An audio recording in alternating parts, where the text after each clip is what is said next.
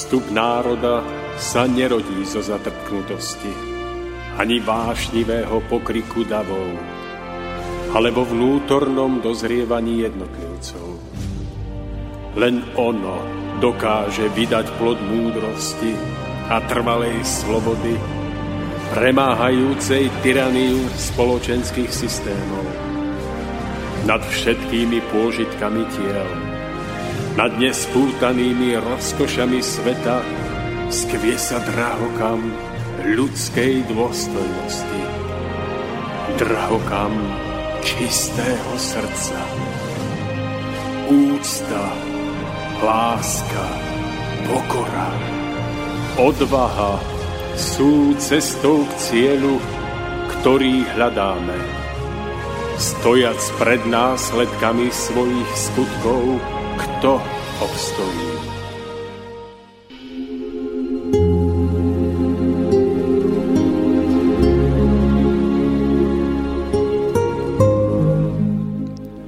...497 najbohatších ľudí na svete má majetok väčší ako polovica všetkých obyvateľov sveta. Na 20% hornej časti ľudskej populácie pripadá 90 celosvetovej spotreby, zatiaľ čo na 20% najspodnejšej časti pripadá len 1% Priemerná africká rodina dnes spotrebuje o 20% menej ako pred 20 rokmi. Polovica obyvateľov rozvojového sveta nemá prístup k pitnej vode. Každá krava v Európskej únii je dotovaná 2,5 dolármi denne.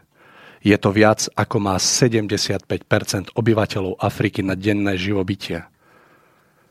Každý piatý človek na svete musí vyžiť zo sumy nižšej ako dolár na deň. 1% najbohatších zarába toľko ako 57% najchudobnejších. Astronomické platy vrcholových manažérov, športovcov a umelcov sú neskutočnou aroganciou v čase, keď viac ako polovica ľudí žije pod hranicou chudoby. Najlepšie zarábajúci športovec sveta golfista Tiger Woods zarobí ročne 78 miliónov dolárov, čo je 148 dolárov každú sekundu. Priemerný mesačný plat Slováka zarobí tento muž za 6 sekúnd. Z 2 miliard ľudí, ktorí trpia chronickou podvýživou, zomrie od hladu každý rok 18 miliónov. Každé tri roky sa tak fakticky zopakuje druhá svetová vojna, v ktorej umrelo 50 až 70 miliónov ľudí. V USA s 280 miliónmi obyvateľov spotrebujú denne 20 miliónov barelov ropy, zatiaľ čo Čína, ktorá má 4 krát viac obyvateľov, jej spotrebuje 4 krát menej. Pre súčasnom trende spotreby ropných produktov hrozí, že svetové zásoby ropy sa vyčerpajú v roku 2040. Štvrtina vojnových konfliktov v súčasnosti je pre suroviny. Náklady na zbrojenie sa odhadujú ročne na 850 miliard dolárov, z toho takmer polovica vydávajú USA. V roku 2002 bolo v 37 vojnových konfliktoch zapojených 30 krajín sveta. Viete o tom, že v Konskej ľud- Konžskej ľudovej republike si za 4 roky vyžiadala 3 milióny obetí? 300 tisíc bojovníkov týchto konfliktov má menej ako 15 rokov. V 60 krajinách sveta je v zemi uložených asi 100 miliónov mín, ktoré boli zakopané počas vojnových konfliktov. Každú hodinu zabije alebo zmrzačí mína jedného človeka. Len armáda USA vo vojne proti Iraku v roku 2003 uložila do zeme 90 tisíc mín. Detská úmrtnosť v rozvojových krajinách je 50 detí z tisíc, zatiaľ čo v bohatých je to 10 krát menej. V Sierra Leone umrie z tisíc narodených detí 157. V Číne a Indie sa na 100 narodených dievčat narodí priemerne 117 chlapcov.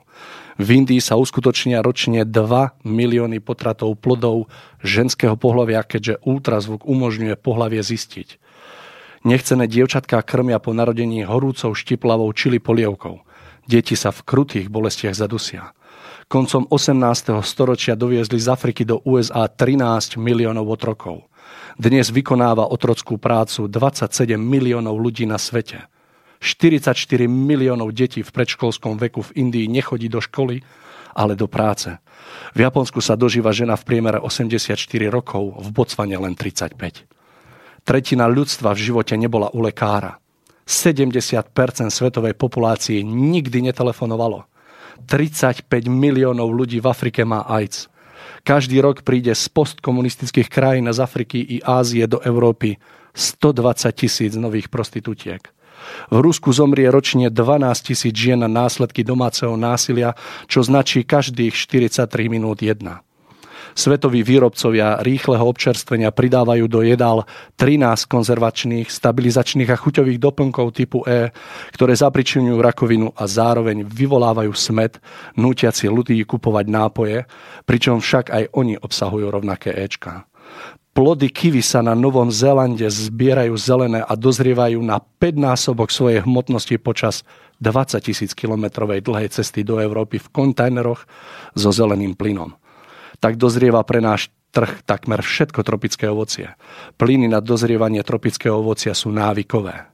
Obyvatelia sveta však tieto veci nevidia, pretože zásada neklamať sa absolútne vyhýba práci hromadných oznamovacích prostriedkov, ktoré v trhovej ekonomike nemajú za úlohu informovať a vzdelávať, ale prinášať zisky. Preto sa organizujú reklamné kampane výrobcov sér, liekov, alkoholu, cigariet, čokolád a iných škodlivín v spolupráci s kľúčovými médiami. Mass sa zmenili na obchodné spoločnosti, ktorých jediným záujmom je zvyšovanie sledovanosti, počúvanosti a čítanosti, aby boli pre inzerantov čo najatraktívnejší. Takzvaní globálni investori sú v podstate len globálni chamtivci, ktorých nik nekontroluje. Vlády štátov aspoň formálne podliehajú kontrole občanov, ale komu sa zodpovedajú svetové korporácie? Zo 100 najväčších ekonomických systémov sveta 51 nie sú štáty, ale korporácie. Na 500 najväčších obchodných spoločností sveta pripadá 75% svetového obchodu, pričom toto percento sa zvyšuje. Bohatstvo sa naďalej presúva z juhu na sever, drancujú sa svetové oceány, lesy a, menia sa, menia, a lesy sa menia na púšte. Ľudstvo sa blíži k osudu zlatého polmesiaca, najúrodnejšej oblasti staroveku, tiahnúcej sa od povodia Nílu cez Izrael až do údolia Tigrisu a Eufratu, ktoré sa v dôsledkom bezohľadného drancovania zmenila na púšť. Ak by sa na svet zmenil na jednu obrovskú konzumnú dedinu, Zemegula skolabuje. Vieme si predstaviť, že by občania Číny, Indie, Indonézie a ďalších ľudnatých krajín mali rovnakú životnú úroveň ako najbohatšie národy? Zemegula nemá toľko zdrojov a nemá ani kapacitu absorbovať toľko splodín a odpadu. V dôsledku nadprodukcie a nesmierneho drancovania prírodných zdrojov sa záujem už dávno nesústreďuje na výrobu tovaru, ale na výrobu dopytu. Prenikanie záujmových podnikateľských skupín do politiky, do politiky zasiahlo takou mierou, že politici prakticky o ničom nerozhodujú a sú úplne závislí od svojich sponzorov.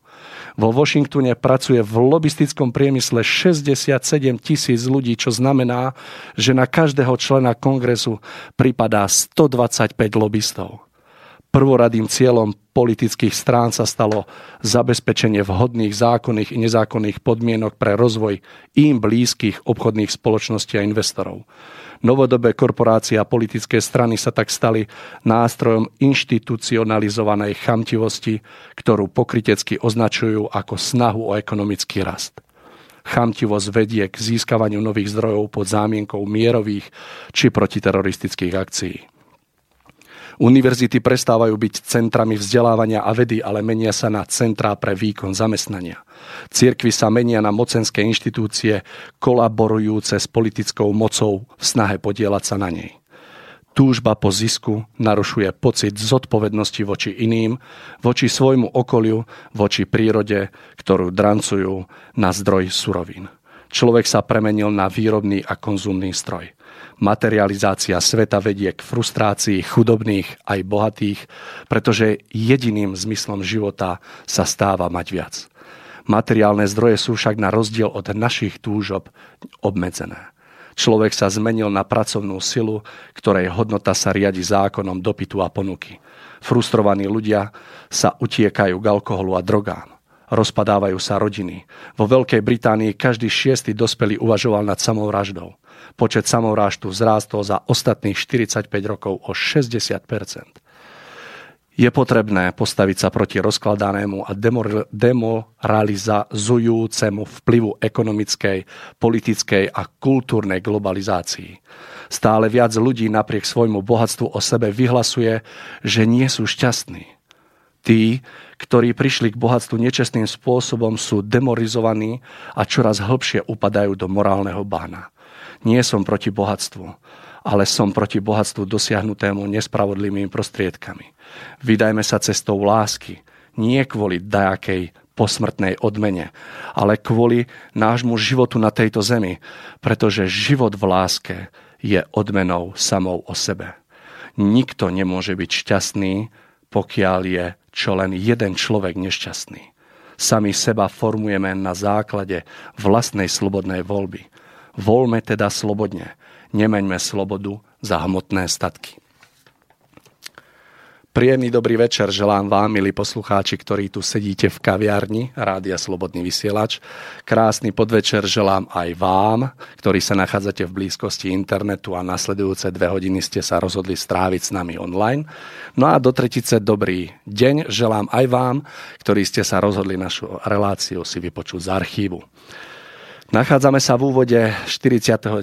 vydania relácie Cesta v zostupu a ja som si dnes dovolil začať krátkou úvahou človeka, ktorého všetci veľmi dobre poznáte, Slováka, top manažéra, novinára a spisovateľa, bývalého diplomata a politika, poslanca Národnej rady Slovenskej republiky, parlamentného zhromaždenia Rady Európy a podpredsedom parlamentného zhromaždenia NATO Jozefa Banáša s cieľom poukázať na súčasný stav ľudstva, nakoľko v nasledujúcich minútach relácie budeme spolu s mojimi dnešnými, dnešnými hostiami hovoriť na tému nepoznané duchovné príčiny spoločenského svetového diania. Verím, že naše rozprávanie bude pre vás zaujímavé a pre tých, ktorí by ste sa chceli do relácie zapojiť, Môžete tak urobiť na, na, na vami známom telefónnom čísle 048 381 0101, prípadne mailom na adrese studiozavináčslobodnyvysielač.sk. Pár vetami mi dovolte v krátkosti sa vrátiť do predchádzajúcich dvoch relácií, eh, kde sme sa venovali problematike sekty a slobodné spoločenstva, v rámci ktorých sme hovorili podľa nás takých podstatných a potrebných znakoch, podľa ktorých je možné tieto dve skupiny vzájomne od seba odlíšiť a snažili sme sa vám podať taký ucelený obraz pre vašu lepšiu, lepšiu takú orientáciu v živote. No a teraz mi už, milí priatelia, dovolte, aby som tu u nás v štúdiu srdečne privítal mojich dvoch dnešných krásnych hostí s, ktorý, ktorými sa budeme nasledujúcich približne 100 minút rozprávať na tému nepoznané duchovné súvislosti, teda príčiny spoločenského a svetového diania. Takže môjim prvým hostom je Tomáš Lajmon. Tomáš, dobrý večer. Dobrý večer, prajem všetkým. No a môjim druhým hostom je pán Milan Šupa. Pán Šupa, dobrý večer. Dobrý večer, prajem. Pán Šupa, vy ste tu už bol. Presne som sa pozrel 15. januára 2016, kde ste spolu s Tomášom v relácii hovorili na tému migračná kríza a duchovné súvislosti. A keď som si ju vypočul, tak z môjho pohľadu ste veľmi dobre vystihol podstatu celého problému, ako aj tie možnosti riešenia. Dovolte mi ešte medzi nami privítať aj Petra, Petra Kršiaka, ktorý sa o nás stará, o, techniky. Peter, dobrý večer. Dobrý večer. Ja sa tu dlho nezdržím, ale zase musím zopakovať to, čo aj pred tými zhruba dvomi týždňami. Nie je to preto, že by som nechcel. Áno, e, príde, príde také striedanie, Boris e, ho Ja si čase... vás dávam tak trošku akože v dávkach malých. Hej, hej, že postupne si na seba zvykáme. Aby som aby... získal tú závislosť. Budeme sa tešiť. Takže priatelia, úvod máme za sebou.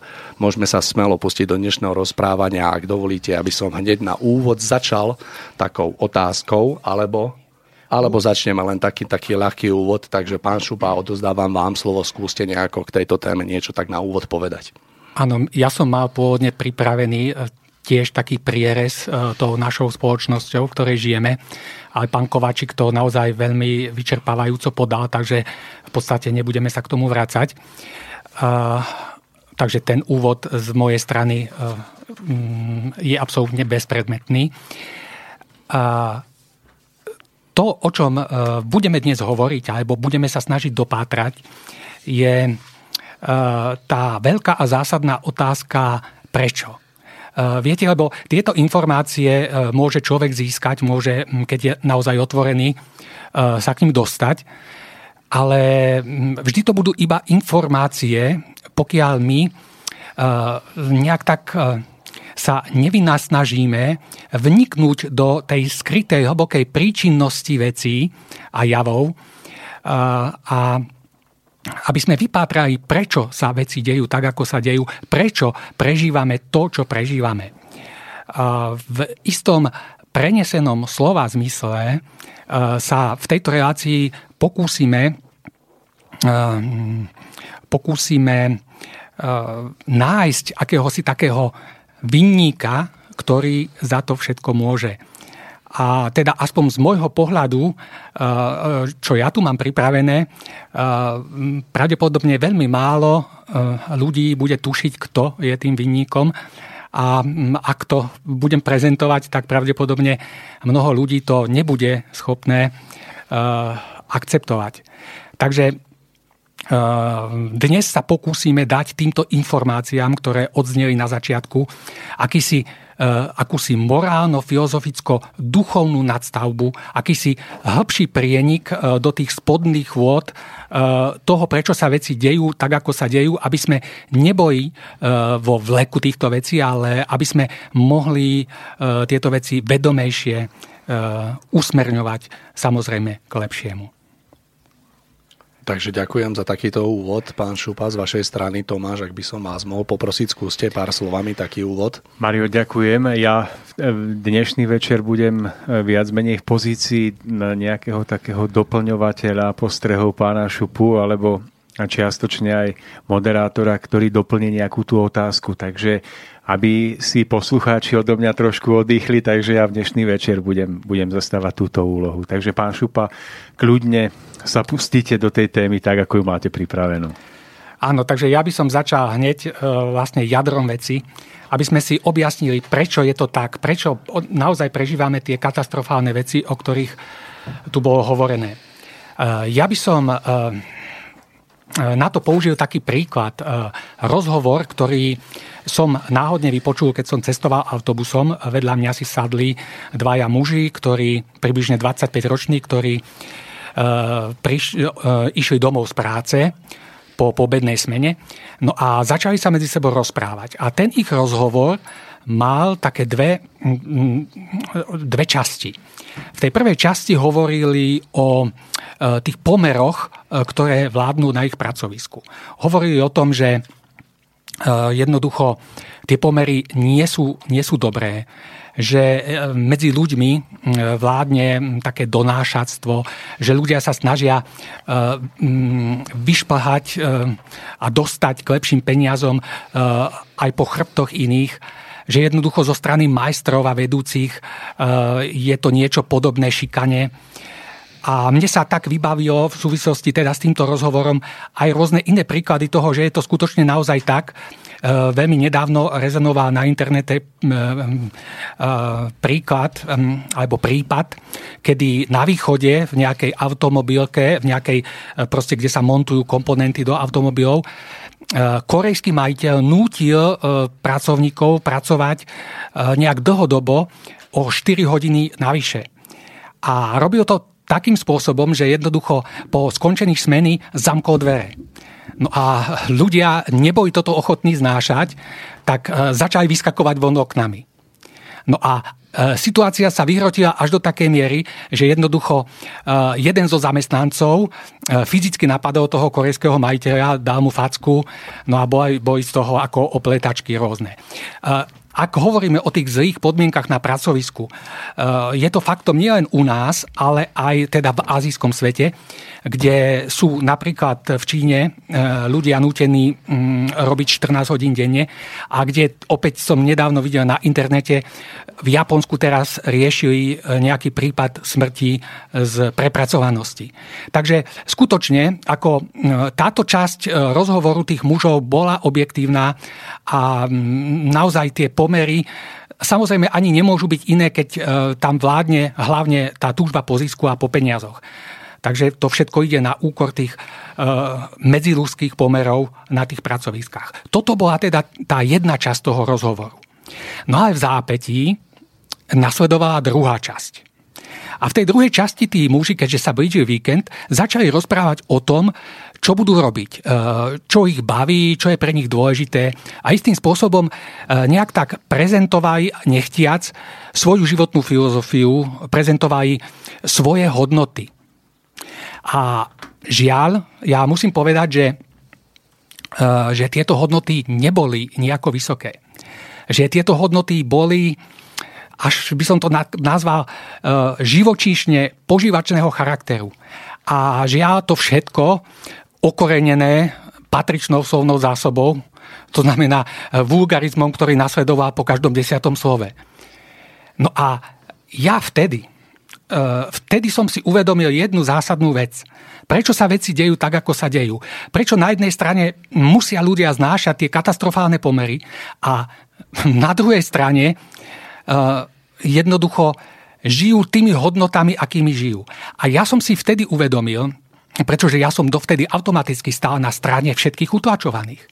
A aj v tej chvíli, akoby proste na tanieri som si uvedomil, že všetko je, e, všetko je inak. Že jednoducho tieto dve veci, ktoré som si vypočul behom jedného rozhovoru, sú určité spojité nádoby. Že jednoducho jedno, jedna vec logicky a automaticky vyplýva z druhej. Že uh, uvedomil som si, že ľudia, v skutočnosti nie sú obeťami pomerov, ktoré musia znášať, ale práve naopak, že títo ľudia sami svojim hodnotovým zameraním, svojou úrovňou vnútorného života sú strojcami týchto pomerov, ktoré ich utláčajú. E, ak to poviem veľmi, veľmi tvrdo, e, tak jednoducho ľudia si v skutočnosti v istom zmysle zaslúžia žiť v pomeroch, uh, aký, aké žijú. Ja som si uvedomil, že tú hlavnú vinu za ten útlak nenesú ani tak tí utlačovateľia. Pretože oni sú len dôsledkom. Oni uh, sú len dôsledkom toho, aké hodnoty majú ich obete. Že uh, jednoducho práve títo obyčajní ľudia svojim hodnotovým naladením splodili a živia práve takúto formu a práve takýto princíp útlaku. Je to možno trošku nevšedné a vlastne táto teória bude trošku byť práve do tých obyčajných ľudí. Ja by som to možno, ako to určite stojí za hĺbšie nejaké rozobratie. Pozrime sa na to. Každý z obyčajných ľudí má istú mieru egoizmu, istú mieru chamtivosti, istú mieru ziskuchtivosti, istú mieru materializmu, istú mieru túžby pomoci, istú mieru po túžby užiť si a tak ďalej a tak ďalej. No a tieto vlastnosti, živené miliónmi obyčajných ľudí, potom automaticky vynášajú na povrch majstrov týchto všetkých chýb. Je to určitý pyramidálny systém, kedy na spodku, e, na, ako v tej základni tej pyramidy, stoja tí obyčajní ľudia s tými svojimi zdanlivo e, nepatrnými chybami, avšak na vrchole stoja tej pyramidy, stoja tí najväčší majstri týchto chýb. To znamená, tí najdokonalejší v chamtivosti, v bezohľadnosti, v egoizme, v ziskuchtivosti, v materializme a v túžbe pomoci. Jednoducho, tento systém, tento pyramidálny systém by nemohol fungovať a nemohol by sa udržať, keby jednoducho tá základňa nebola pevná. Keby tá základňa nebola stmelená, pevne stmelená všetkými tý, tými chybami ľudí, ktoré, uh, ktoré ľudia neriešia, ale ktoré prechovávajú a ktorými jednoducho vyživujú tú pyramídu, a na jej vrchole vlastne stoja tí, ktorí všetkých pod sebou automaticky utáčajú. E, tie vonkajšie pomery, e, ktoré sme nutení žiť, sú v skutočnosti zhmotnením toho, aký vnútorne sme. Sú hmotnou manifestáciou kvality našich hodnot a kvality nášho vnútorného života. A to, že nás tieto pomery zraňujú, to, že nás tieto pomery tiesnia, to, mm, že nám tieto pomery znepríjemňujú život, nás má v skutočnosti dotlačiť k poznaniu toho, aký vnútorné sme. Pán Šupa, ak dovolíte, vstúpim vám do toho, pretože už, už počujem, ako sa ozývajú eh, hlasy našich poslucháčov. A za nich by som vám položil otázku. Tak hovoríte o tom, že my sami si môžeme za to, v akých pomeroch sa nachádzame, ale ak je to skutočne tak, tak eh, znie tu otázka, ako môže nejaký 18-19 ročný človek, ktorý prichádza s čistým ideálom do života, ktorý sa snaží poctivo pracovať, ako on môže za to, že sa nachádza v takých pomeroch, ktoré na ňom orú. Ako je možné, že ja neviem, žena, ktorá robí v práčovni niekde v nemocnici za 350 alebo za 400 eur, ktorá vychováva obetávo svojich 5 detí, stará sa o muža, ktorý pije, ako je možné, že táto žena je sama príčinou toho, o čom hovoríte? Pretože takáto žena, ak by to počula, tak si môže povedať, e, že to ide okamžite vypnúť, pretože ona, ona stáva o 5 ráno, aby sa postarala o svoje deti, aby, aby zabezpečila vnúčatá a tak ďalej. Skúste nám to objasniť, pán Šupa, nech to, nech to zbytočne nevypnú ľudia, ktorí to počúvajú. Uh, viete, ono je to, je to veľmi citlivá otázka. Ak človek uh, trpí a povedať tomu človeku tú skutočnú príčinu toho utrpenia. Ono vždycky je to viac menej nejaká taká milosrdná lož, alebo nejak sa ľudia snažia upokojiť v tom utrpení. Ale jednoducho treba vedieť, ako my tu nie sme preto, aby sme niekoho upokojovali alebo niekomu nejak sa snažili nebyť konfliktní. Ale my sme tu preto, aby sme ľuďom možno ukázali, že hm, žijú e, vo stvorení, žijú e, v, v nejakom takom univerze, ktoré e, je riadené určitými zákonitosťami, vyššími zákonitosťami, ktoré jednoducho spravodlivo dávajú každému človeku prežívať E, všetko to, čo prežívať musí. Jednoducho nie je náhoda, do akých spoločenských, sociálnych pomerov sa rodíme. Nie je náhoda, do akých, ak, aké zdravotné problémy máme. Všetko toto je zákonitosť, ktorá presahuje jeden ľudský život a na základe ktorej jednoducho e, musíme žať, čo sme kedysi zasiali. Dobre, ale v úvode relácie ste spomenuli toho muža, ktorého ste si vypočuli, že každé desiate slovo nadávka, že celý ten jeho hodnotový rebríček je nejak obrátený a že preto chápete, že, že takýto typ človeka si zaslúži ten útlak, ktorý potom z tých vonkajších okolností prežíva. Vrátim sa k žene, ktorá robí v práčovni. Mm. Každú nedeľu chodí do kostola, mm. možno aj v priebehu týždňa. V živote nenadáva, varí pre svoje deti, odklada im peniaze na knižku, aby keď, keď budú mať 18, ako vám ona zapada do tohoto konceptu, tohoto, tejto úvahy? Uh, takto.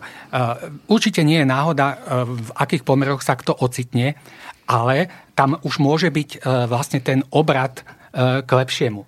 Že jednoducho e, táto žena e, už tým svojim hodnotovým zameraním, tým, tými, tou obetavosťou a tý, tými rôznymi pozitívnymi hodnotami, o ktorých ste hovorili, už začína budovať tie iné, nové, lepšie pomery. Dobre, a čo ak táto žena trpí práve preto, že muži, ktorí sa nachádzajú v jej okolí, nie sú pravými mužmi, nedokážu si vydobiť aj to, aj to vonkajšie spoločenské zázemie tak, aby mohlo tejto žene pomôcť. Je to skutočne tak, že vždy, keď človek trpí, je to iba preto, že je nezrelý? Alebo nejaká žena môže prežívať tento tlak vonkajších okolností, pretože napríklad muž vie okolí jednoducho e, mužom, ktorý zaspal na Vavrínoch, ktorý chodí do krčmy a nevie, čo je úlohou právého muža. Je to tak čierno-biele, alebo pripúšťate, že v živote sa nachádzajú aj, aj iné situácie, pre ktoré môže človek prežívať utrpenie? Samozrejme, áno, áno, pripúšťam pripúšťam, že, že to môže, môže byť aj inak. Samozrejme, ja som chcel poukázať práve, práve na tento druh, pretože je to niečo, čo sa týka veľmi mnohých ľudí. Viete, ja možno, každý je osobný. Ja osobne mm, vždycky vychádzam z toho, že sa snažím hľadať chybu v sebe. V prvom rade v sebe.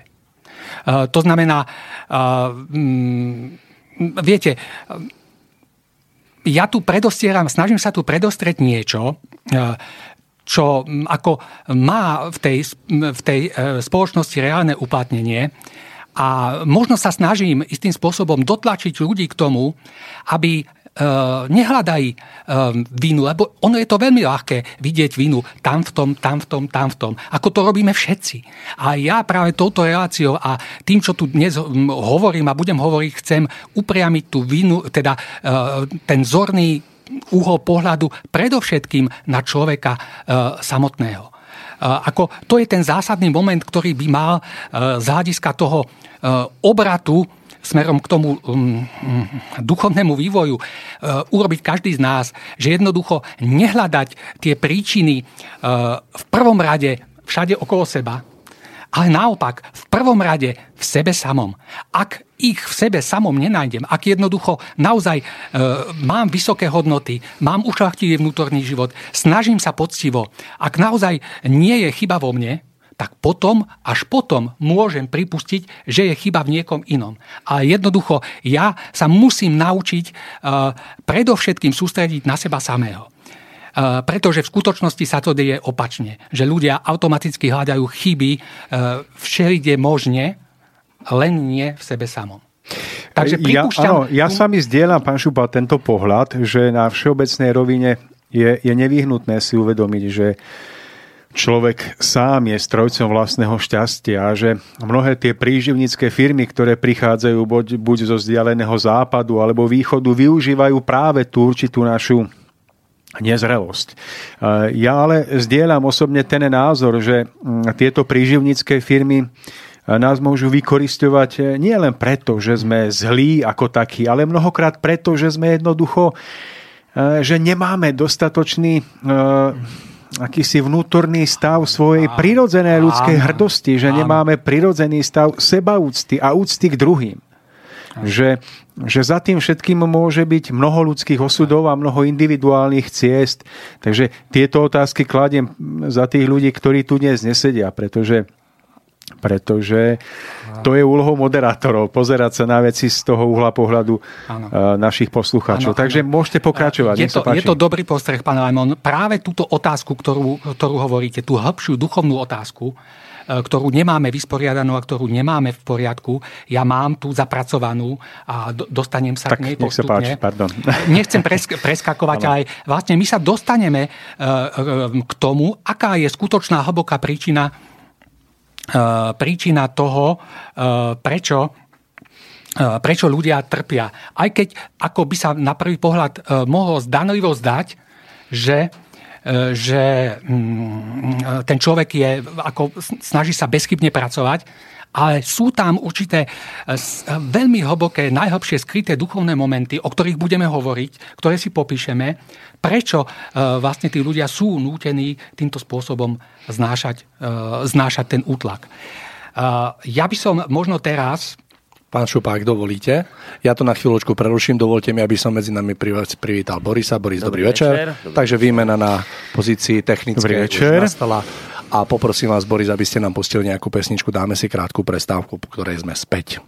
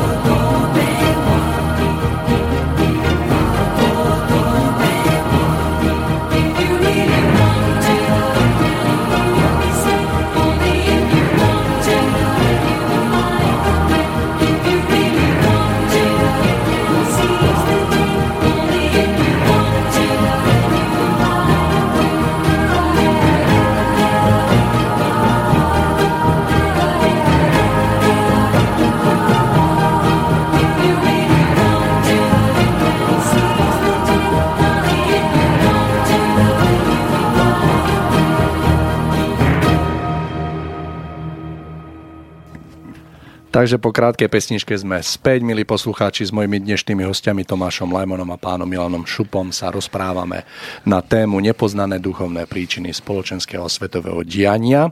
Tí, ktorí by ste sa chceli zapojiť do nášho rozprávania, môžete tak urobiť na telefónnom čísle 048 381 0101, prípadne mailom na adrese studiozavinaslobodnyvysielač.sk. Boris je pripravený, takže bude ich hneď reagovať, vstúpiť do nášho rozprávania.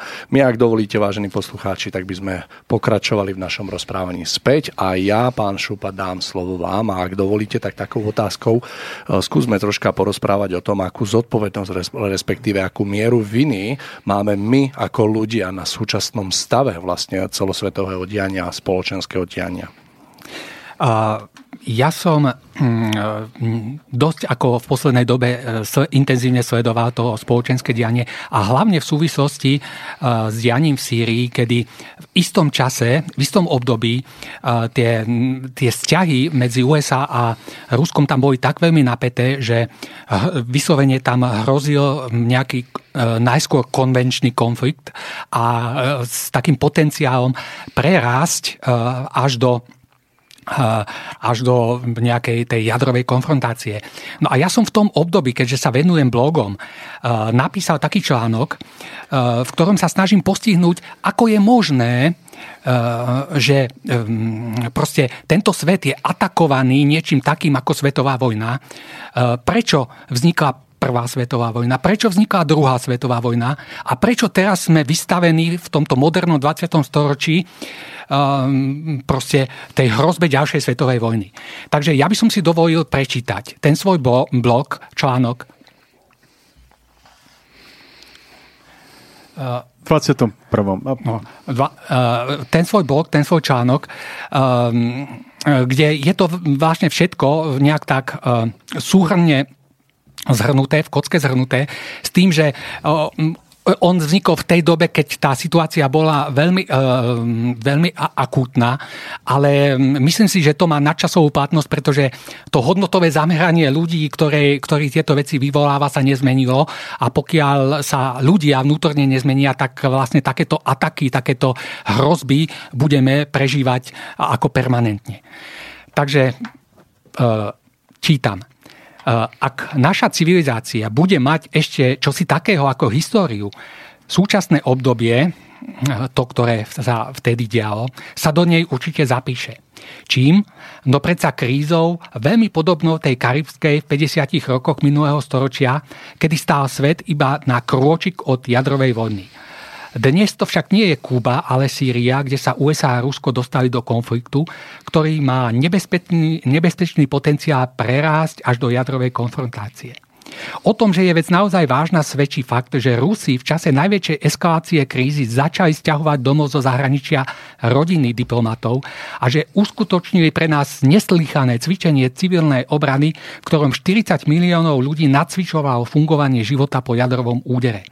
Z úst amerických i ruských generálov vznieli tvrdé slova na adresu protivníka, pričom hrozné je, že od týchto mocných mužov vyššieho veku by sme predsa len očakávali určitú zrelosť a nadhľad, zatiaľ čo ich verbálny prejav mal naopak charakter postpubertálnych vyhrážok. A hoci naša civilizácia momentálne e, viac menej balansuje na samotnom okraji hranice deliacej nás od svetovej vo- vojnovej katastrofy, obyčajní ľudia žijú pokojne svoj život a väčšina z nich vôbec o ničom netuší. Avšak Človek, e, ktorý o tejto kritickej situácii vie a pozoruje ľudí okolo seba ponorených do svojich problémov či tešiacich sa zo svojich radostí, si musí po určitom hĺbšom uvažovaní uvedomiť, že v ich hlavách, mysliach, hodnotách musí byť pravdepodobne niečo zlé, niečo, niečo skazené, ak sme to všetci spoločne znovu dotiahli až na pokraj vražednej vojny. V našich hodnotách, v našom spôsobe myslenia a v celkovom charaktere nášho životného snaženia musí byť naozaj, naozaj niečo vrcholne až zvráteného. Ak napriek prvej svetovej vojne s jej obeťami a materiálnou devastáciou, napriek druhej svetovej vojne s ešte väčším počtom obetí a ničením sme v súčasnosti v tzv. modernej dobe došli až na pokraj vojny tretej. Vojny, ktorá môže byť vojnou poslednou, A to nie preto, že by sme snáď po nej natoľko zmúdreli, ale preto, že nás už nebude a že spolu s nami zmiznú i zvrátené hodnoty, ktorým sme verili. E, vražedné pseudohodnoty, ktoré nás viedli od jednej hroznej vojny k druhej až k vlastnému seba zničeniu. Nedávno som počúval rozhlasovú reláciu o príčinách vzniku druhej svetovej vojny. Hovorilo sa v nej o Versajskej zmluve, ktorá bola po prvej svetovej vojne uzavretá takým spôsobom, že to nevyhnutne muselo viesť k vojne ďalšej. V relácii sa tiež hovorilo o tom, že Anglicko v tichosti tolerovalo Versajskou zmluvou zakázané zbrojenie Nemecka tajne dúfajúc, že sa jeho agresia obráti na východ smerom ku vtedajšiemu sovietskému zväzu a že vo vojnovom konflikte sa navzájom položia na kolená problémové Nemecko a komunistické Rusko, čím získa Anglicko nadvádu nad Európou. Hovorilo sa tam tiež o dohode o rozdelení Polska medzi Ruskom a Nemeckom, k čomu aj došlo, pretože niekoľko dní po Hitlerovom napadnutí Polska ho z východu napadla sovietská armáda a obsadila územia s Nemeckom vopred zmluvne dohodnuté. A hovorilo sa tam ešte o mnohých iných podrazoch, tajných zákulisných rokovaniach, nedodržaných zmluvách a všetky tieto známe i menej známe historické fakty boli prezentované ako udalosti vedúce ku vzniku druhej svetovej vojny. V skutočnosti to však bolo úplne inak. V skutočnosti boli totiž všetky tieto udalosti iba dôsledkami, ktoré vo svojom ďalšom reťazení viedli k zahájeniu vojny Zatiaľ čo ich právou a prvotnou príčinou bola ľudská vierolomnosť, ľudská zákernosť, ľudská bezohľadnosť, nenávisť, chamtivosť, egoizmus a k tomu ešte mnoho iných podobných negatívnych vlastností prítomných v hlavách a mysliach politikov pri všetkých rokovaniach a uzatváraní zmluv. Áno, práve tieto najrozmanitejšie negatívne ľudské vlastnosti sa stali skutočnou príčinou druhej svetovej vojny. Vtedajšia politická a mocenská elita ich totiž niesla v sebe a za ich vydatného spolupôsobenia formovala charakter všetkých politických jednaní, plánov, zámerov, špekulácií, úkladov, úskokov, ktoré vo svojom súhrene napokon viedli až k tragickým udalostiam druhej svetovej vojny. Avšak všetky spomínané negatívne vlastnosti politickej a mocenskej elity v konečnom dôsledku iba verne odzrkadľovali všetky chyby a nedostatky toho, ktorého národa, z ktorého táto elita ako zo základnej platformy vzýšla. vzýšla. A presne rovnako je tomu i dnes. Nie mocný nášho sveta, nie generáli, ani politici určujú charakter a priebeh svetových udalostí. Alebo presnejšie povedané, neurčujú ich vôbec tak priamo, ako sa na prvý pohľad zdá, ale iba nepriamo. Najpodstatnejším činiteľom sú totiž tí najobyčajnejší ľudia, ktorí charakterom svojho myslenia, svojich hodnot a svojej životnej orientácii, orientácie určujú charakter politickej a mocenskej elity, ktorá z týchto pomerov nevyhnutne postáva. A táto elita potom svojimi rozhodnotiami utvára charakter a priebeh svetových udalostí, čo však znamená, že prvotnou príčinou všetkého, čo sa vo svete deje, sú tí najobyčajnejší ľudia. Ich myslenie, hodnoty, mravnosť, morálka, životná orientácie. Toto základné elementárne spoločenské podhubie sa potom zákonite premieta do spôsobu myslenia, konania, hodnot, právnosti, morálky, názorov a životnej orientácie mocenskej elity toho, ktorého národa. A táto elita na základe svojho vyššie uvedeného celkového hodnotového naladenia potom určuje smerovanie národov, ako ich charakter svetových udalostí.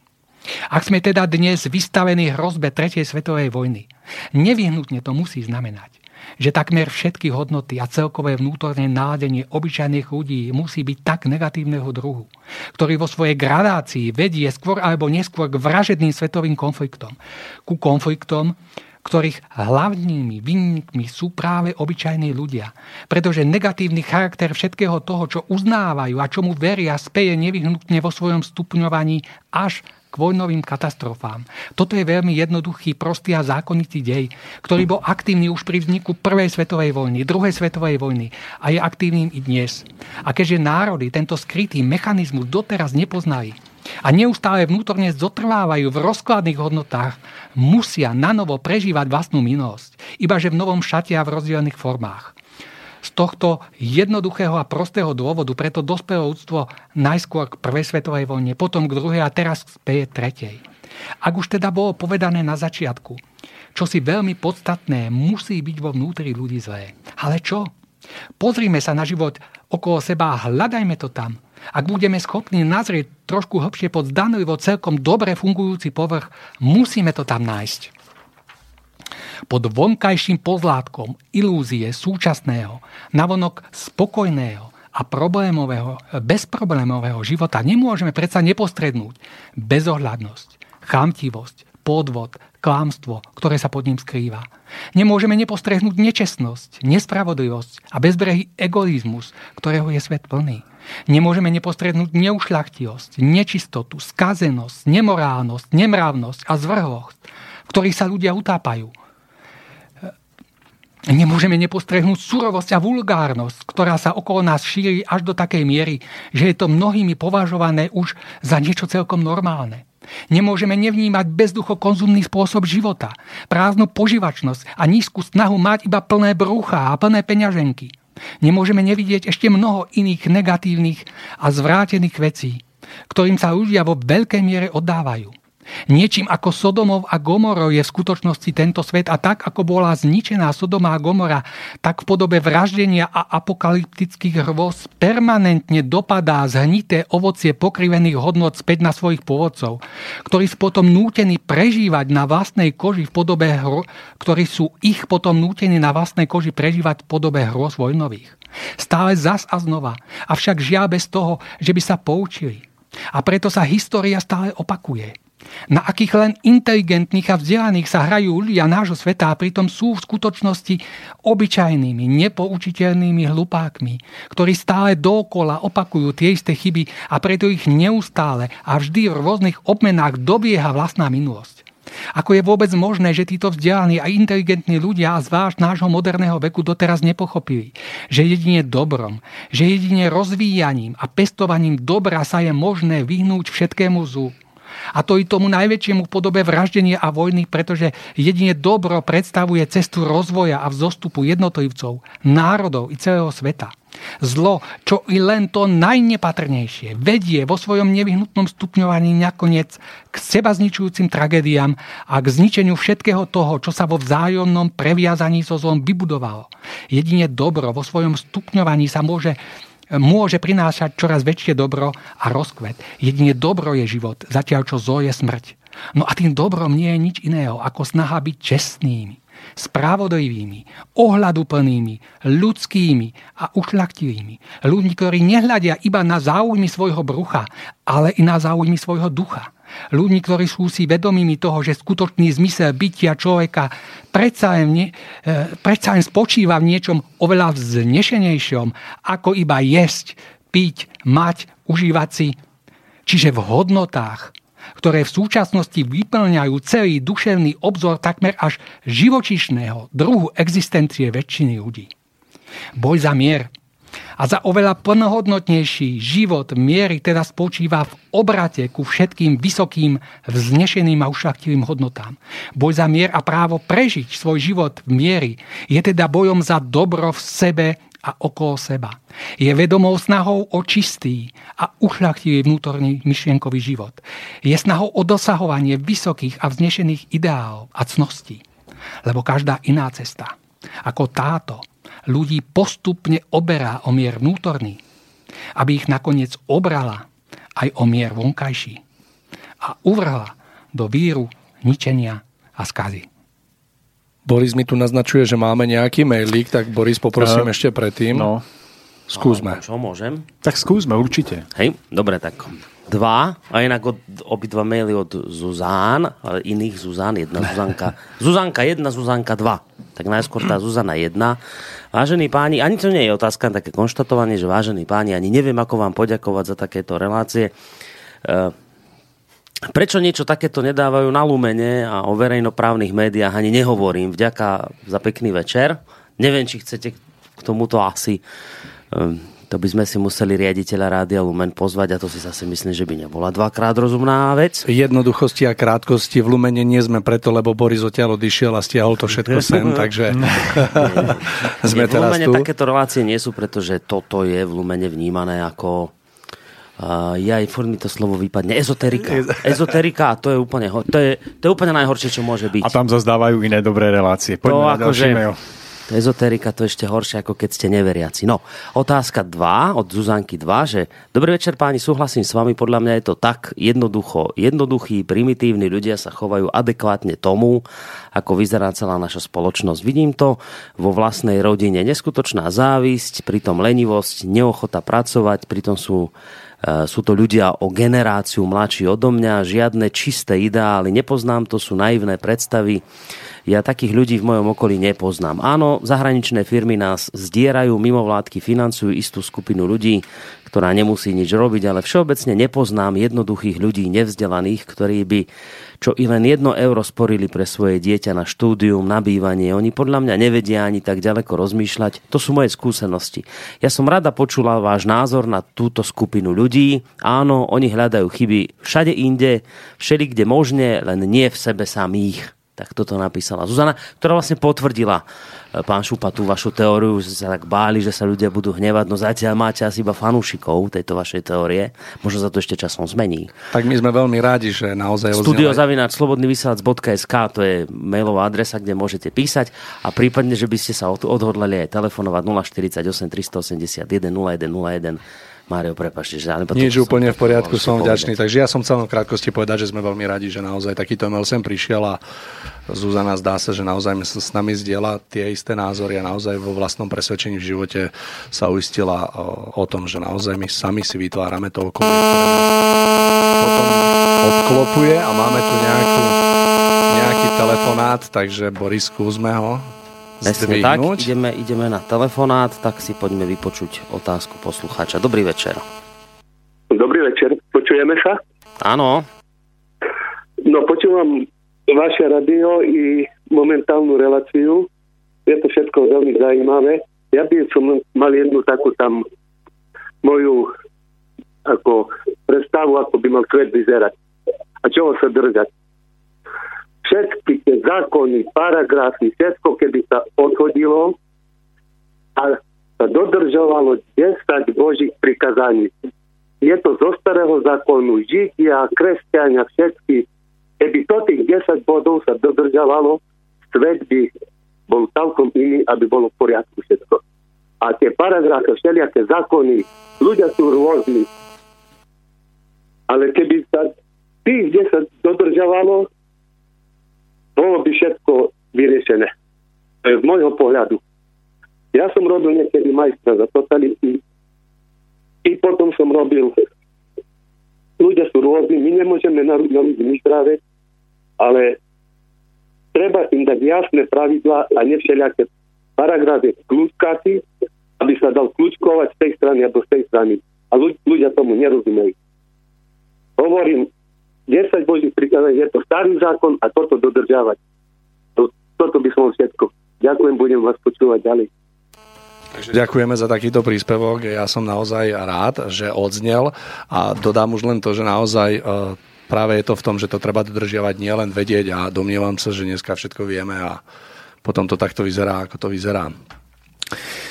Mario, mám tu otázku na pána Šupu. Nie je to ani tak otázka od nášho poslucháča, ako otázka, ktorá sa vo mne vynorila pri e, počúvaní jeho prednesu. A to je otázka, ktorú aj mne ľudia často kladú, keď obhajujem podobné názory alebo postoje, ktoré vyjadril pán Šupa. E, Vy ste spomínali, že chyba je ukrytá v ľuďoch, nie v tom akomsi politickom vedení alebo v politických predstaviteľoch, ktorí iba ako keby zhmotňovali to, čo sa v nás ľuďoch niekde v hĺbke nachádza.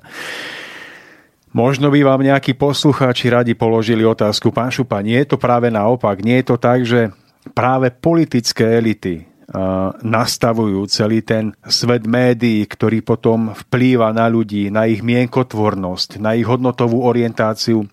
A nie je to tak, že tento svet vonkajších médií formuje ľudí podľa toho, ako majú vypadať?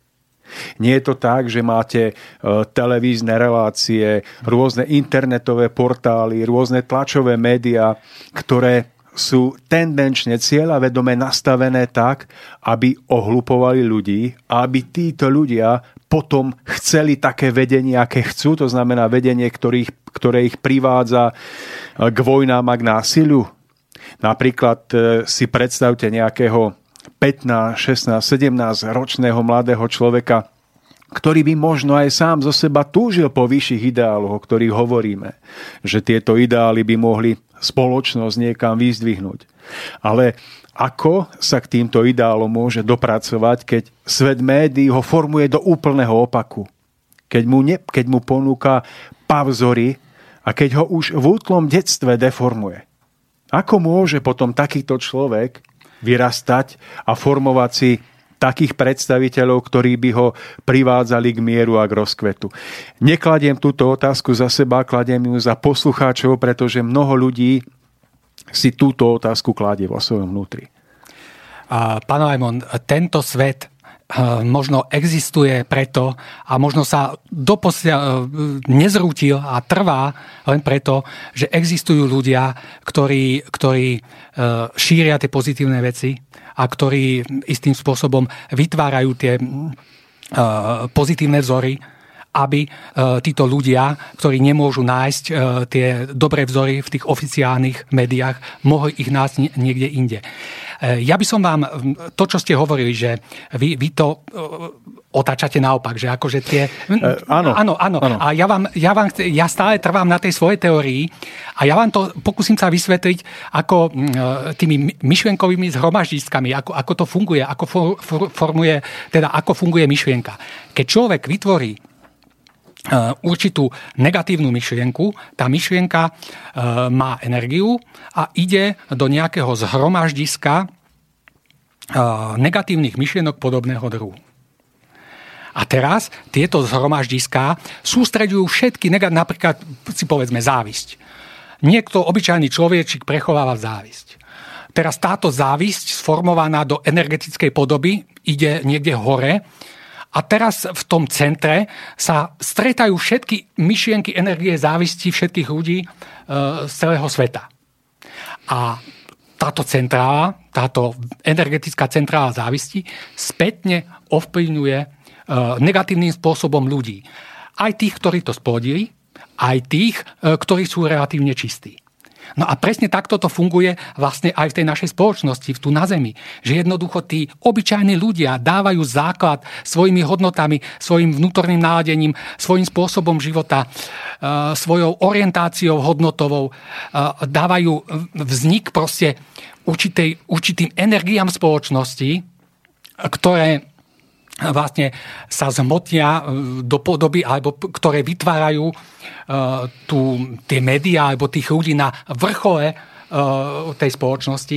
Tak ako som hovoril na, na začiatku, že jednoducho sú obyčajní ľudia na spodu pyramídy a proste ich malé negatívne veci vynášajú na vrchol pyramídy práve takýto typ ľudí ktorí spätne vlastne negatívne ovplyvňujú aj tých dotyčných, aj tých dobrých ale v podstate, ja v podstate vidím ten základ vždycky e, vždycky e, proste prevažne teda ako nosnú časť a hlavného vinníka vidím práve v tých obyčajných ľuďoch. Pretože skutočne platia tie, tie, tie veľké slova, že, že naozaj uh, nie sme obeťami pomerov. Ale my sami tieto pomery vytvárame. A je to, je to trpká, je to bolestná pravda, je to pravda, ktorá bije do našich vlastných radov, ale žiar, žiar je to asi tak. Teda podľa môjho názoru. Ďakujem pekne. Mário, máte nejakú otázku? Pán Šupa, vy ste tu načrtli určitú teóriu zhmotňovania dôsledkov ľudského vnútorného života, tak by som to nazval, do vonkajšej reality. Bolo by však možné uviesť ešte aj nejaký iný konkrétny príklad zo života, ktorý by potvrdzoval práve to, čo hovoríte a práve ten taký jednoduchý princíp, že naozaj ten vnútorný život sa odzrkadlí na vonkajších pomeroch človeka, ktorý vlastne prechováva sebe takéto city. Skúste. Áno, áno. Práve preto to je dobrá otázka v tom zmysle, že eh, potvrdí tú teóriu, ktorú, ktorú tu sa snažím prezentovať. Um, uh, pretože je takýto pekný príklad a tým je choroba. Choroba, každá choroba, ktorá nás stretá, je v skutočnosti, alebo veľká, drvivá väčšina chorób je v skutočnosti vonkajšou manifestáciou vnútorne dlhodobo vyživovaných negatívnych myšlienok a pocitov. My totiž žijeme vo stvorení, ktoré kladie určité štandardy na bytosť zvanú človek. Kladie určitý štandard na kvalitu jeho myšlienok a na kvalitu jeho harmo, harmonie jeho vnútorného života. No a mm, ak človek, mm, bežný človek o týchto veciach nič nevie, bežný človek vôbec nič netuší o tom, že by mal e, sa snažiť usilovať o udržiavanie, čisté, udržiavanie čistého a ušlachtivého vnútorného života, tak takýto bežný, jednoduchý, obyčajný človek, absolútne nevedomý, čo ho síce neospravedlňuje, čo ho vôbec neospravedlňuje, začne vo svojom vnútri prechovávať určité negatívne myšlienky. Začne ich dlhodobo živiť. Napríklad, e, ako sme spomínali, závisť, nenávisť. Jednoducho vnútorne začne neustále živiť, neustále proste o tom premýšľa, neustále to vnútorne podporuje a robí tak rok, robí tak dva roky, robí tak 5 rokov, nič sa nedeje, ale po nejakej dlhšej dobe sa jednoducho Eh, táto jeho vnútorná disharmónia eh, špecifickým spôsobom a špecifickým druhom choroby eh, zhmotní na jeho fyzickom tele. Že jednoducho človek prostredníctvom choroby v tej vonkajšej, hmotnej, reálnej podobe zrazu zistuje mieru svojho vnútorného odklonu od harmónie požadovanej zákonitostiami tohto univerza. To znamená, že tak ako sme e, to hovorili o spoločnosti, tak aj tu vlastne prostredníctvom každej choroby, ktorú človek znáša a je nútený znášať, si má možnosť uvedomiť a je nútený si uvedomiť, aký vnútorne je. Pán Šupa, skáčem vám do reči, pretože už počujem reakcie našich poslucháčov a kladú vám takúto otázku. Pán Šupa, ako môže štvor, 5, 6 ročné dieťa, ktoré žije čistým, emocionálnym, bezúhonným životom, za to, že dostane rakovinu. Pán Šupa, kde máte srdce, keď dokážete tvrdiť o takomto dieťati, že je samou príčinou svojej choroby? A Samozrejme, tu treba, ja som stále hovorím, že žijeme v univerze, ktorý má duchovný rozmer. Tu je treba byť znalým určitých duchovných zákonitostí. To znamená, tieto duchovné zákonitosti uh, presahujú ten jeden pozemský život. O tom v tejto relácii už bolo veľakrát hovorené, že jednoducho dieťa, nejaké dieťa sa nerodí na svet čisté, nevinné. Každé dieťa je tu už viackrát. Takže uh, vlastne všetko to, o čom som hovoril, platí bezvýhradne aj na každého novorodenca, pretože aj ten uh, žne vlastne dôsledky um, toho predchádzajúceho života, ktorý bol nútený prežiť na tejto zemi. Je to veľmi schematický pohľad, položil by vám poslucháč otázku, pán Šupa. Ale nie, nemôže to byť spôsobené aj tým, že toto dieťa prišlo na svet a ne, nebolo prijaté, nebolo milované svojou matkou a preto cíti nedostatok lásky, z ktorého chorie? Áno, samozrejme, pán Almon, e, sú aj iné. Ja hovorím o hlavnom prúde. Ja hovorím, ja hovorím, ja sa tu snažím povedať o, o hlavnom prúde, ktorý ľudia e, v takejto podobe absolútne nechcú akceptovať a nechcú vzťahovať sám na seba. Samozrejme, že existujú výnimky. Samozrejme, že sú e, ľudia, ktorí si utrpenie prinášajú sem úmyselne e, ľudia, proste, ktorí trpia proste z rôznych iných dôvodov. Ale e, to, čo ja, o čom tu hovorím, je možno ano. 99% alebo možno, no, keď to preháňam, 95. Ale sú samozrejme, ako sa vraví, že um, proste výnimka potvrdzuje pravidlo. Sú výnimky, ale tým pravidlom je presne toto, o čom Dobre, hovorím. lebo hovoríte o tom, a nehnevajte sa, že ja takto konfrontujem s vami e, váš pohľad, ale som tu kvôli poslucháčov a za poslucháčov a pýtam sa teraz ešte inak. Napríklad ja som spoznal mnoho ľudí v nemocnici, ktorí síce trpeli, Ale napríklad tou príčinou ich ochorenia z môjho hľadiska nebolo to, že by v tých zákonoch boli nejakým spôsobom vnútorne nečistí, že by boli zlí, zákerní, ale napríklad boli to úplne príjemní a dobrí obetaví ľudia, iba nedokázali vyjadrovať svoje emócie. A kvôli tomu, že tieto emócie potláčali, tak sa to neskôr prejavilo v podobe ich, ich nejakej vonkajšej zdravotnej choroby. Ja smerujem iba k tomu, aby nevznikol obraz, že ktokoľvek je chorý, je to preto, že je zlý. Áno, áno. áno. Mnohokrát som sa stretol s tým, že tá choroba bola spôsobená neschopnosťou vyjadriť sa, uvoľniť emócie, prejaviť ich. Ano. Môžem pokračovať v ďalších a ďalších príkladoch. Týmto všetkým chcem iba tak trošičku ano. ponúknuť ďalší protipohľad na to, čo hovoríte, aby, aby sa nestalo, že niekto si nás vypočuje po skončení relácie, pôjde za svojou chorou babičkou a povie, vieš čo, babi, ja už viem, prečo ty si chora. Alebo Milan Šupa dneska v relácii povedal, že má v sebe niečo negatívne tak sa zmeň. Pritom tá babička mohla byť pod vplyvom svojho muža, ktorý dlhé roky pil, utláčal ju a ona kvôli tomu, aby udržala rodinu pokope, aby sa nejakým spôsobom obetovala a preto ochorela.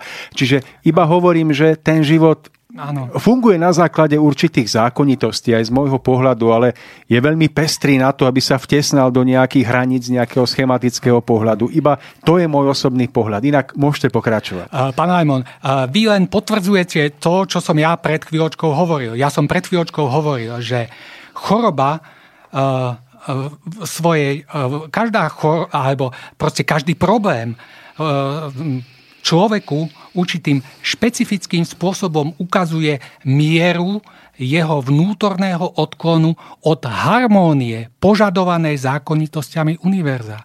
Ja som nepovedal, že všetci ľudia musia byť zlí, ale ak človek akýmkoľvek spôsobom naruší uh, tú, tú určitú harmóniu, ktorú má mať jeho vnútorný život, tak automaticky tam vnáša niečo nezdravé, čo sa napokon somatizuje do podoby tej, tej, tej, toho hmotného ochorenia. Ja samozrejme, to, to je správna poznámka, pretože ja netvrdím, že všetci ľudia sú zlí. Tí ľudia môžu mať nejaké psychické problémy nevysporiadané, môžu mať, eh, ale vždy eh, tam dochádza k, tej, k tomu porušeniu tej harmónie to znamená, vždy je treba hľadať tú vnútornú harmóniu. No dobre, a nemôže byť e, napríklad choroba spôsobená aj tým, že jednoducho neodhadnete počasie, áno, pôjdete áno, polonahy áno, na, áno, na ulicu, keď je si chravé počasie. Áno. A nemôžete ochorieť z čisto e, prozaických dôvodov. Áno. Alebo nemôže to byť aj tak, že ja neviem, No tých dôvodov je jednoducho mnoho, že, áno, že áno, áno, rozumiete. Môže, samozrejme, samozrejme, no. že môže to byť aj neopatrnosť. Aj to je... E, jeden... Strava napríklad. Môžete byť vnútorne vyvážený, harmonicky. Jednoducho zabudnete na to, že žijete v hmote, dáte do seba mnoho nejakých nezdravých chemických látok a po rokoch máte rakovinu hrubého čreva. No, Potom je asi ťažko vždy hľadať tú príčinu iba vo vnútri. No je to, sa... je to, pán aj to je vo vnútri, pretože ten človek, e, keby nepozeral na nejaké hlúpe televízne seriály a sledoval proste proste nejaké alternatívne médiá a alternatívny pohľad na zdravie, tak by samozrejme vedel, že sa má správne a ako sa má správne zdravo stravovať. Takže aj tam je určitý ten, ten, ten vnútorný podnet. E, takže ale súhlasím s vami. V zásade súhlasím s vami. E, ja prezentujem niečo, čo je ako väčšinové, ale súhlasím, že sú tam aj takéto iné nuancy. A ja, ja budem túto reláciu doplňať tým menšinovým. Dajme si nejakú skladbu, lebo, lebo vidím, že sme to tu riadne rozprúdili. Takže... Posluchač, ktorý nám volal, povedal, že všetko by bolo dobre, keby sa dodržiavalo desatoro. Tak si dáme takú pesničku s týmto názvom. Ten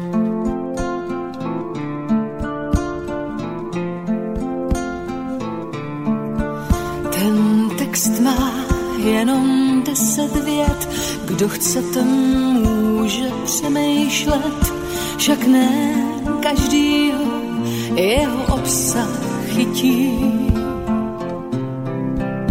Že je to návod praktický a asi platí navždycky. Rozhodně má širší využití. Aleluja,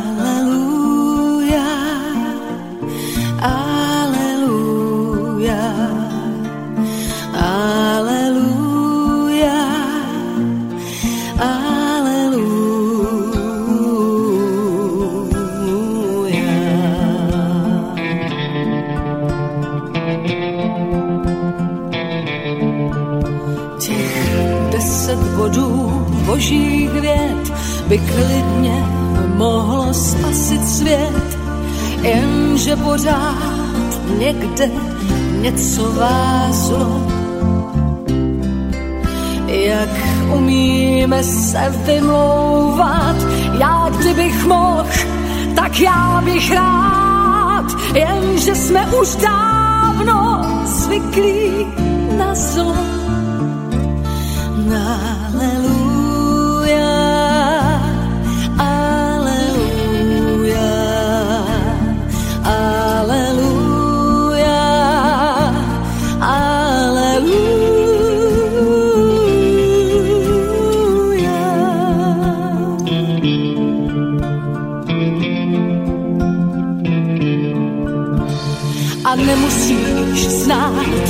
Kopce knih a používat slovo hřích.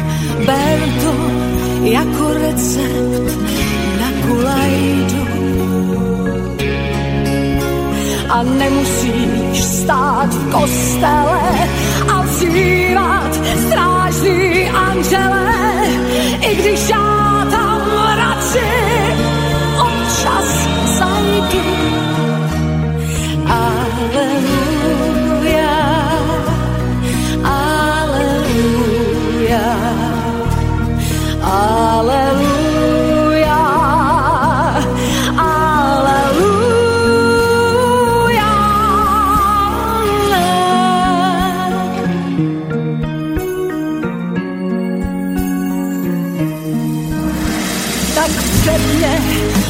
jsme neměli furt líst do cizích postelí, ale hát a rvát se, i když se to nedá.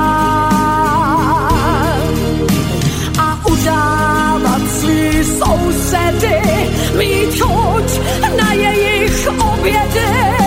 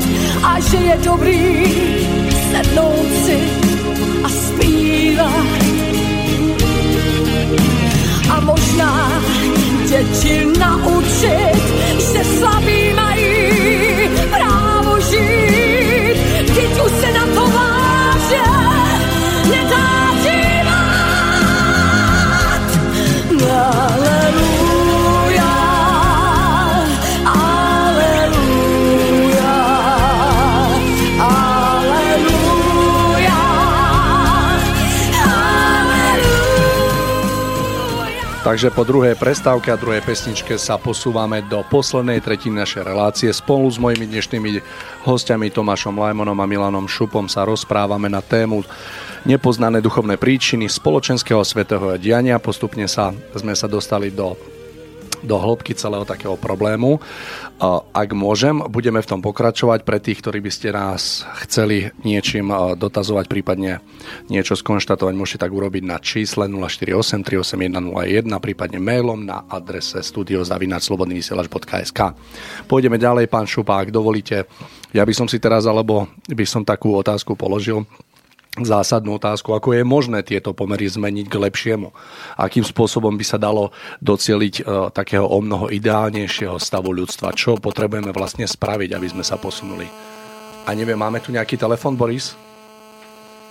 Nie. Aha, Ale máme, máme, takže skúsme ho ešte predtým pán Šupa zdvihnúť, takže... Halo, halo. Komu a Dobrý kam? deň, prajem, tu je tu je posluchač Pavol. Takže Pavol, dobrý večer, nech sa páči. Dobrý večer, mám trošku tému, trému, tak dúfam, že poviem niečo zrozumiteľného. To sme dvaja, som poďte. vrátil, ja by som sa rád vrátil k tomu, čo pán Šupa hovoril o tom, že bežní ľudia vlastne vytvárajú akési také prostredie k tomu, ako konajú, ako myslia politici. A tiež sa mi, ja si, ja si osobne myslím, že v tom je dosť veľký, veľký kus pravdy, ale tiež sa mi páčil komentár pána Lajmona tom zmysle, že v podstate médiá ovplyvňujú naše myslenie, naše hodnoty a tie, tie potom spätne zasa vytvárajú tie možnosti pre politikov, to, čo vlastne my do, e, dovolíme, to, čo robia. Iným, iným, inými slovami chcem povedať, že v podstate obaja mali pravdu, majú pravdu, že to je spojené, že to je nejaké interakcie. Len to som chcel. Dobre, takže Pavlo, ďakujeme za váš názor. Môžem povedať, že ste to zvládli napriek svojej tréme úžasne, takže ďakujeme za takýto postreh. Takže my, ak dovolíte sa teraz eh, presunieme k tej takej odpovedi pán Šupa na tú otázku vlastne, aké je taká tá zásadná, že čo je, ako je možné zmeniť tieto pomery, aby sme sa vlastne posunuli troška k lepšiemu, aby táto áno, spoločnosť áno. vyzerala konečne hodná ľudí. Tak. Práve, práve preto robíme tú reáciu, aby sme sa dopracovali vlastne k tomu, že akým spôsobom by sa to dalo zlepšiť.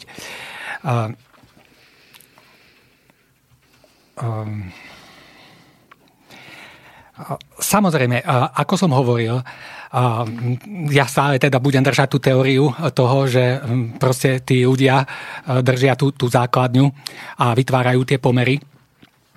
A stáva sa, že tí ľudia sú nútení na základe toho, e, tej svojej hodnotovej orientácie, ktorá zrkadlí, ktorú, ktorú im tie vonkajšie pomery spätne zrkadlia, prežívať naozaj ťažké chvíle, sú ako tá spoločnosť ich, ich e, tlačí, tiesni a až do takej miery, že tí ľudia sú nespokojní a chcú e, jednoducho to, toho utrpenia, ktoré, ktoré na nich dopadá, chcú sa toho zbaviť. No a vtedy v nevedomosti e, začínajú uvažovať tak, že jednoducho urobia revolúciu. Že jednoducho revolučne zmetú ten spoločenský systém negatívny, aby e, nastojili nejaký lepší, spravodlivejší, e, kde sa budú mať lepšie kde tie pomery budú o mnoho lepšie. E, krásny príklad je to, čo sa udialo u nás, že jednoducho mali sme tu socializmus, kde ľudia žili v určitom druhu útlaku a túžili tie, tento systém zmeniť. Vyvinuli snahy, podporili snahy k tomu, aby systém padol. No a dnes tu máme iný systém. Máme ho už niekoľko desiatok rokov a e, tí vnímavejší zistujú, že aj tento systém má obrovské množstvo chýb. E, že aj tento systém istým spôsobom ľudí utlačuje. Že ak tedy sme trpeli pod útlakom ideologickým, tak dnes trpíme pod útlakom kapitálu, peňazí a zisku. Eh, ak eh, vtedy eh, proste tá spoločnosť negatívne dopadá to dianie spoločenské na ľudí, tak teraz je to, je to obdobné. Že jednoducho istým spôsobom, ako by sme tak prešli, mm, niečo sa zlepšilo, ale v podstate ako by sme prešli z dažďa pod odkvap že proste jeden útlak vystredal útlak druhý. Ono sa to deje preto, že jednoducho tí ľudia zostávajú stále rovnakí že ľudia sa vnútorne nezmenili. A keďže sa ľudia vnútorne nemenia, tak jednoducho oni e, menia iba tie vonkajšie, e, vonkajšie pomery. To znamená, že sa vždy mení iba tá vonkajšia forma útlaku. To znamená, že revolúciou sa nedá nič vyriešiť, pretože ak ľudia zostávajú stále v tých istých chybách, tak sa menia iba systémy, ale útlak zostáva rovnaký. Mení sa iba jeho vonkajšia forma. Toho sme sa stali svetkami, ako e, to môžeme vidieť. Ale v skutočnosti, a tu sa už dostávame k tomu, ako môžeme e, ten, tú spoločnosť zmeniť k lepšiemu. E, pretože my skutočne máme urobiť revolúciu. Ľudia, obyčajní ľudia sa majú skutočne odhodlať e, k veľkej revolúcii, ale k revolúcii ducha. To znamená k revolúcii duchovných, vysokých duchovných a morálnych hodnôt, e, v mene ktorých sa majú vnútorne i navonok obrodiť. A týmto spôsobom vlastne vytvoriť tú základňu oveľa e, kvalitnejšiu, čistejšiu, svetlejšiu, spravodlivejšiu, ktorá následne vyniesie, tak ako dnes vynáša na, na vrch majstrov našich chýb, tak e, vtedy vyniesie na vrcho majstrov našich cností. To znamená, že vlastne ten istý pyramidálny systém bude fungovať aj v, tomto, e, v, tomto, e, v tejto pozitívnej forme. Ak sa ľudia, ak sa tie základné bunky spoločnosti začnú vnútorne obrodzovať duchovne, hodnotovo, tak jednoducho vytvária, e, vytvoria úplne inú základňu. A vlastne, ak by sa ľudia z dola týmto spôsobom začali vnútorne pretvárať, tak padne tá stará pyramída zla pretože jednoducho tá základňa povojí. Tak sa to zrúti aj tí tam hore, tí všetci, ktor- o ktorých si myslíme, že sú mocní, že ovládajú celý svet. Ak jednoducho by im padla tá základňa ľudí tým, že by sa oni stali ušlachtilejšími, morálnejšími, tak jednoducho základ drží predsa celú stavbu. Ak by, ak by uh, základ povojil, ak by ľudia sa stali morálnejšími, tak jednoducho zlá stavba z- sa zrúti, zlá stavba útlaku sa zrúti a začne vznikať nová stavba, ktorá začne vynášať na povrch, na vrch pyramídy majstrov našich vlastných cností. Pán Šupa, znie to fantasticky. Určite si mnohí povedia, znie to nádherne, ale pán Šupa, žijete v realite. Ako môžem ja, rádový pracovník, niekde pracujúci za pásom, urobiť túto z- z- zmenu? Keď e, musím byť lojálny so systémom, keď sa nesmiem postaviť svojmu nadriadenému, lebo ma vyhodí a nebude mať za čo zaplatiť účty. E, Príde na mňa exekútor, zoberie mi všetko, čo mám, uvrhnem do nešťastia rodinu, deti, urobím hambu celej svojej rodine. Ako je jednoducho možné hovoriť o nejakej zmene? Mnohí ľudia by vám povedali, áno, my ideme urobiť tú zmenu, ale ja najskôr musím mať uh, slobodnú mysel, uh, oslobodenú od všetkých vonkajších tlakov, aby som sa mohol venovať takýmto vysokým filozofickým úvahám. Čo odpoviete týmto ľuďom? A týchto je dosť. Pán Majmon, ja hovorím o revolúcii ducha. Uh, bola francúzska revolúcia, bola ruská revolúcia, každá revolúcia prináša obete.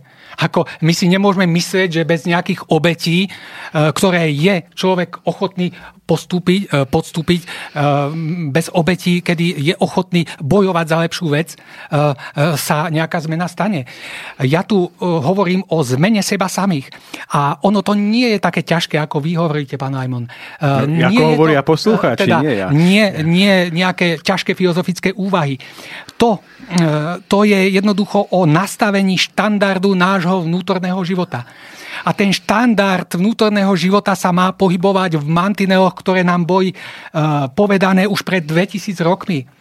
Tak, ako správne poslúchaš podotkov, je to desatoro a Kristovo učenie o láske k blížnemu. Toto je štandard, toto sú mantinely, v ktorých sa má pohybovať ľudský vnútorný život ak ľudia budú týmto spôsobom myslieť, uvažovať, ak jednoducho vo svojej, vo svojej vnútri, vo svojej mysli, kde nemá dosah nejaký vedúci, e, nejaký nič, nikto, kde je pánom každý sám sebe, ak vo, svojej, vo svojom vnútri sa bude človek vnútorne riadiť iba týmito princípmi, a e, keď každá myšlienka, každé cítenie bude e, sa pohybovať v týchto mantineloch, tak jednoducho um, týmto spôsobom začína spoločenské obrodenie. Nič iného obrodiť spoločnosť nemôže len ľudia, ktorí sa vnútorne obrodia týmto spôsobom a následne potom e, sa dostanú do tých vedúcich funkcií a začnú formovať celú spoločnosť v tomto duchu. To znamená, nie je to vôbec ťažké.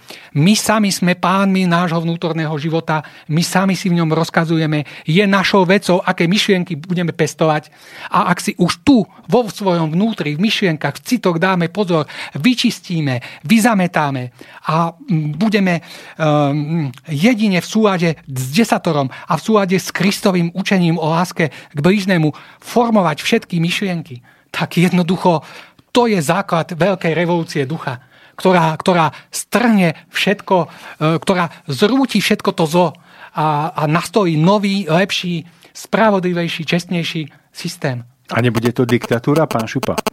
Ne, nebude to niečo také, ako že musíte byť dobrí, lebo ak nebudete dobrí teraz, A- ako to bude? Lebo ja neviem, za našich poslucháčov sa pýtam, že nebude to iba nová forma diktatúry, kde niečo musíte a musíte a musíte. Že A- ako, ako- to? Ako Priatelia, ja vás na chvíľočku, pán Šupa, preruším. Zapamätajte si, čo ste chceli povedať. Máme tu jeden telefonát. Boris, poprosím vás, skúsme.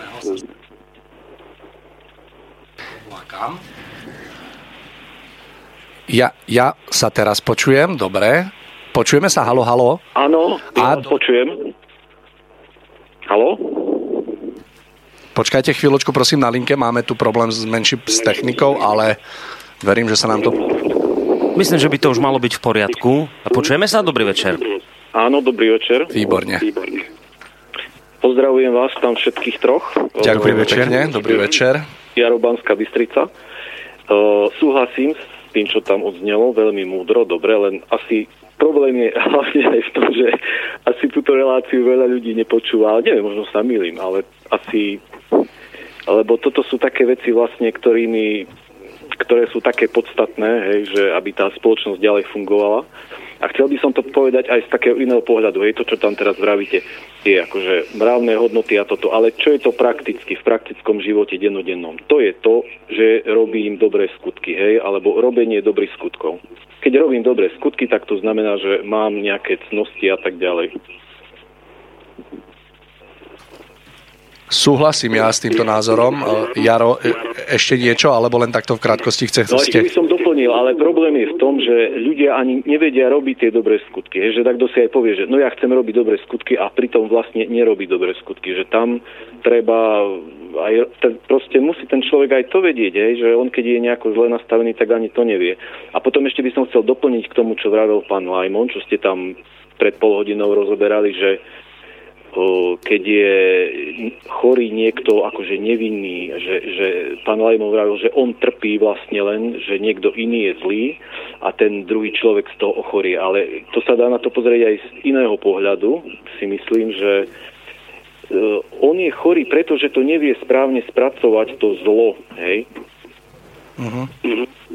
To je vlastne tiež chyba jeho duše, alebo ako to nazvať, že napríklad niekto môže trpieť, že niekto mu nadáva. A keď tá duša je vyspelá, že je skromná, tak si povie, no tak mi nadáva, a čo ja mu poviem, že mýliš sa, ale nebudem si to tak brať k srdcu a pustím to hore hlavou, alebo Viete, že nebudem si to tak, to zle nebudem si brať k srdcu, alebo sa tomu nejako šikovne vyhnem, alebo dokážem to nejako spracovať. A niekto to nedokáže spracovať a ochorie z toho. Čiže to je tiež nedokonalosť duše.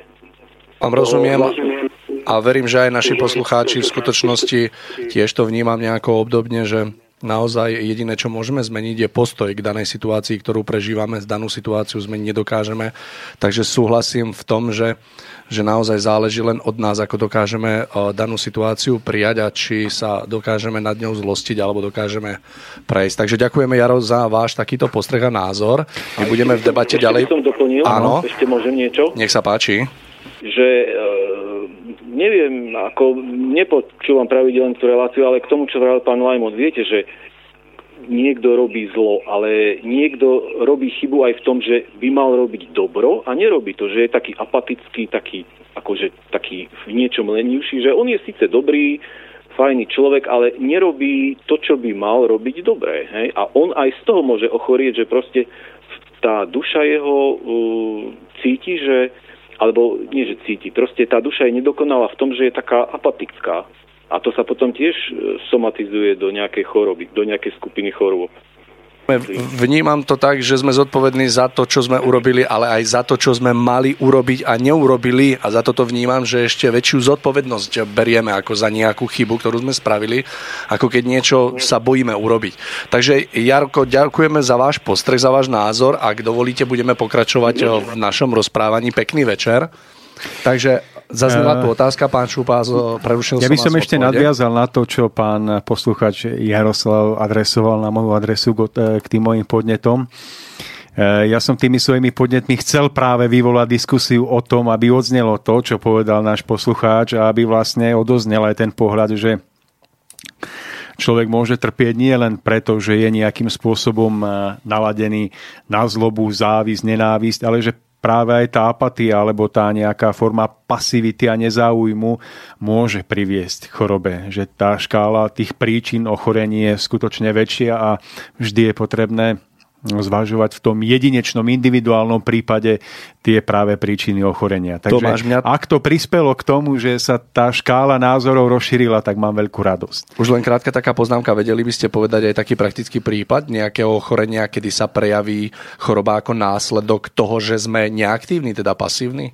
Napadá vás niečo také, že sa môže prejaviť? Určite, že ma napadá, ale napadá mi ešte jedna príčina, o ktorej vôbec nebola reč. Napríklad poviem vám to z vlastného života, že keď som prichádzal do zdravotníctva, tak som videl, ako mm, mnoho zdravotných sestier, ktoré už roky vykonávajú prácu s ľuďmi, upadáva do, nejakej, hm, také, do takého stavu nezáujmu o, o pacienta, že upadáva do nejakého stereotypu a v tomto stereotype sa vytráca tá radosť práce, vytráca sa iskra medzi tým zdravotným personálom a pacientom. A vtedy som si vnútorne, v takej vnútornej prozbe želal, že ak ja v práci s ľuďmi budem prichádzať do takéhoto štádia, aby som bol na to upozornený. A prežil som takú zaujímavú okolnosť, kedy ma nesmierne rozbolela hlava bez akéhokoľvek vonkajšieho popudu. Bol som zásobený vodou, čiže nebol som dehydrovaný. Mal som splnené všetky tie predpoklady, aby som sa cítil dobre a napriek tomu prišla silná bolesť hlavy. A keď som po určitom období prekonal túto bolesť, tak som si uvedomil, ako veľmi mi pomohla. Že som si v tej bolesti mohol na novo precítiť ten stav, ktorý prežívajú pacienti, ku ktorým denodene prichádza. A uvedomil som si, ako môžem vďaka tejto bolesti hlbšie pochopiť a precítiť celé to ich prežívanie a môžem na novo zvrúcniť svoj prístup k ním.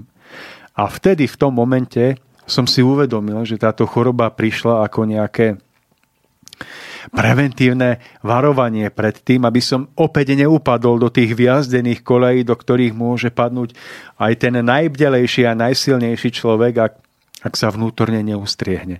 Takže ja som pochopil, že existuje niečo ako preventívna príčina ochorenia, kedy človek prežije v detstve alebo v nejakej etape svojho života ochorenie, aby bol pripravený na inú etapu svojho života, kedy má byť pripravený pochopiť iného, ktorý trpí, aby v ňom bola skyprená pôda súcitu a porozumenia. Takže tým chcem povedať, že tá druhovosť, pre, z ktorých vyplýva to, že človek môže ochorieť, môže, je obrovská, je ďaleko väčšia, než sa dočítame v tých knihách o psychosomatických príčinách chorôb a tým môjim postrehom, ktorým som tak trošku podpichol pána Šupu, som trošičku chcel, aby nevznikol obraz, ktorý by bol jednostranný. Takže iba toľko, Mário, ako podnet na vašu otázku. A môžeme pokračovať v téme, lebo je to ďalej. relácia hlavne o pánovi Šupovi, jeho pohľadoch, takže poďme ďalej. Pán Šupa, ak ste nezabudol, kde ste skončili, lebo ja som No, zabudol. Ako, tam už boli otázky, ale už tie otázky... Pán Šupa, ja viem, ja, ja sa pamätám na tú Tak- otázku, tak že, že vy ste ten prednes o, zá, o tom dodržiavaní zákonov a, povedali veľmi presvedčivo a poznám ľudí ezoterického duchovného ladenia, ktorí v tom mohli vycítiť náznaky nátlaku. Sice v tom pozitívnom, e, poďme dobrú vec, ale oni v tom mohli vycítiť náznaky nátlaku a teraz mi budú písať, šupa bol radikál a prečo takého hovoríte o duchovnom, ale duchovno sa nedá cez nátlak a cez takú prísnosť. Tak sa pýtam, že nemôže existovať aj niečo ako duchovná totalita? Že síce budeme hovoriť o, o hodnotách dodržiavania desatora prikázaní, ale bude to robené spôsobom totalitným, ktorý bude plný násilia. Neexistuje aj niečo ako extrémizmus v tomto smere? Pýtam sa za našich poslucháčov, pán Šupa. ako nejaké násilné vynúcovanie, alebo to, čo robí vlastne ten islamský svet, že, že proste uh, bičuje, alebo ja neviem čo, ako to, to samozrejme nie. Ako, eh, ono, uh, je to vždy na dobrovoľnosti, i keď na druhej strane, uh, ak človek nestojí správne v zákonoch univerza, tak istým spôsobom sa vystavuje zraneniu a negativite, ktorú mu prinesú samotné zákony univerza. Takže v podstate človek to ani veľmi nemusí robiť. Ten radikalizmus spočíva v chode tých zákonov. Že jednoducho e, je tam je tam mm, e, radikálne povedané, teda e, starozákonne bolo povedané oko za oko, zub za zub. To znamená negativita za negativitu že jednoducho, ak človek si vyberie niečo zlé a bude v tom zotrvávať, tak jednoducho sa mu to veľmi tvrdo vráti. To je zákon spätného účinku. To znamená, že my nemusíme, ani nie je tu našim zámerom niekoho vnúcovať, niekomu vnúcovať niečo, pretože má v tom slobodnú vôľu. Na druhej strane však e, ten radikalizmus mu zabezpečia samotné zákony tohto stvorenia, ktoré ho dostihnú vždy a vždy mu dajú veľmi tvrdo a nepokryte na vedomie, že stá v nejakej veci nesprávne. Takže ľudia to nemusia robiť. A kde je v tom láska? No, láska je v tom, aby poznal, čo je dobré, aby sa naučil že teda toto bolo zlé, tak skúsim inú alternatívu a alternatívu, ktorá mi možno prinesie niečo dobré. A práve tieto duchovné zákony, to desatoro a to Kristovo učenie, pokiaľ ho človek praktizuje, tak tie isté duchovné zákony, oko za oko, zub za zub, dobro za dobro, zlo za zlo a dobro za dobro. To znamená, že ten človek potom na vlastnej koži spozná, že keď e, sa vpravil do, do tých dobrých rád, ktoré e, nám boli dané, tak jednoducho mu to prinesie dobré ovocie. Pán Šupa, ale možno naši poslucháči si povedia, skutočne by stačilo zachovávať desatoro v tom ne zabiješ, ne pokradneš. Bol by svet lepší, keď by ľudia ne? Stačí na ten pokrok to nerobiť niečo? A Áno, možno je to formulované tým starozákonným spôsobom pre starozákonného človeka, ale máme tu, máme tu miluj bližného svojho e, ako seba samého. A k tomu a smerujem, je, či nie tom je... je... Áno, v tom je, to je, to je možno, možno povýšenie, alebo už vlastne od toho ne e, k tomu pozitívnemu, k tomu, e, k tomu nejak tak budujúcejšiemu a k tomu možno práve tá forma nie bola vhodná pre toho starozákonného človeka. A preto hovorím a, o tak. tom dnes, pretože, pán Šupa, ja si viem predstaviť celé zástupy ľudí, ktorí nekradnú, ktorí neohovárajú, ktorí nemajú žiadostivo spoženie blížneho svojho, ktorí nechcú majetok iného, ale môžu to byť ľudia vnútorne chladní, pasívni. A ja sa nazdávam, že ten posun vpred nespočíva v tom zachovávaní tých desatorov v zmysle ne ale ten pokrok spočíva v zachovávaní toho pritakaniu životu. Toho, čo sa zachvieva v tom miluj blížneho svojho, pretože v tom už nie je iba to ne, ale je v tom radosné načenie v ústretí životu. To nie je iba nekonanie krádeži, ale je v tom túžba po zveľaďovaní majetku. Je v tom zmysel chrániť majetok blížneho svojho ako svoj vlastný a v tom vidím dôležitú nadstavbu toho, čo my môžeme priniesť nad rámec toho, toho prikazovania a zakazovania, lebo nazdávam sa, že povznesenie nespočíva v tom nekonaní zla, ale v konaní dobra. Na jednej strane musí človek vedieť, čo nemá robiť, ale na druhej strane potrebuje vedieť rovnako aj, čo máme robiť. Máme mailik, Boris, poprosím. Ideme na mail od e, poslucháča Mariana. Prajem pekný večer, páni. Dobre sa to počúva. E, pán Šupa, mám jednu otázku na vás.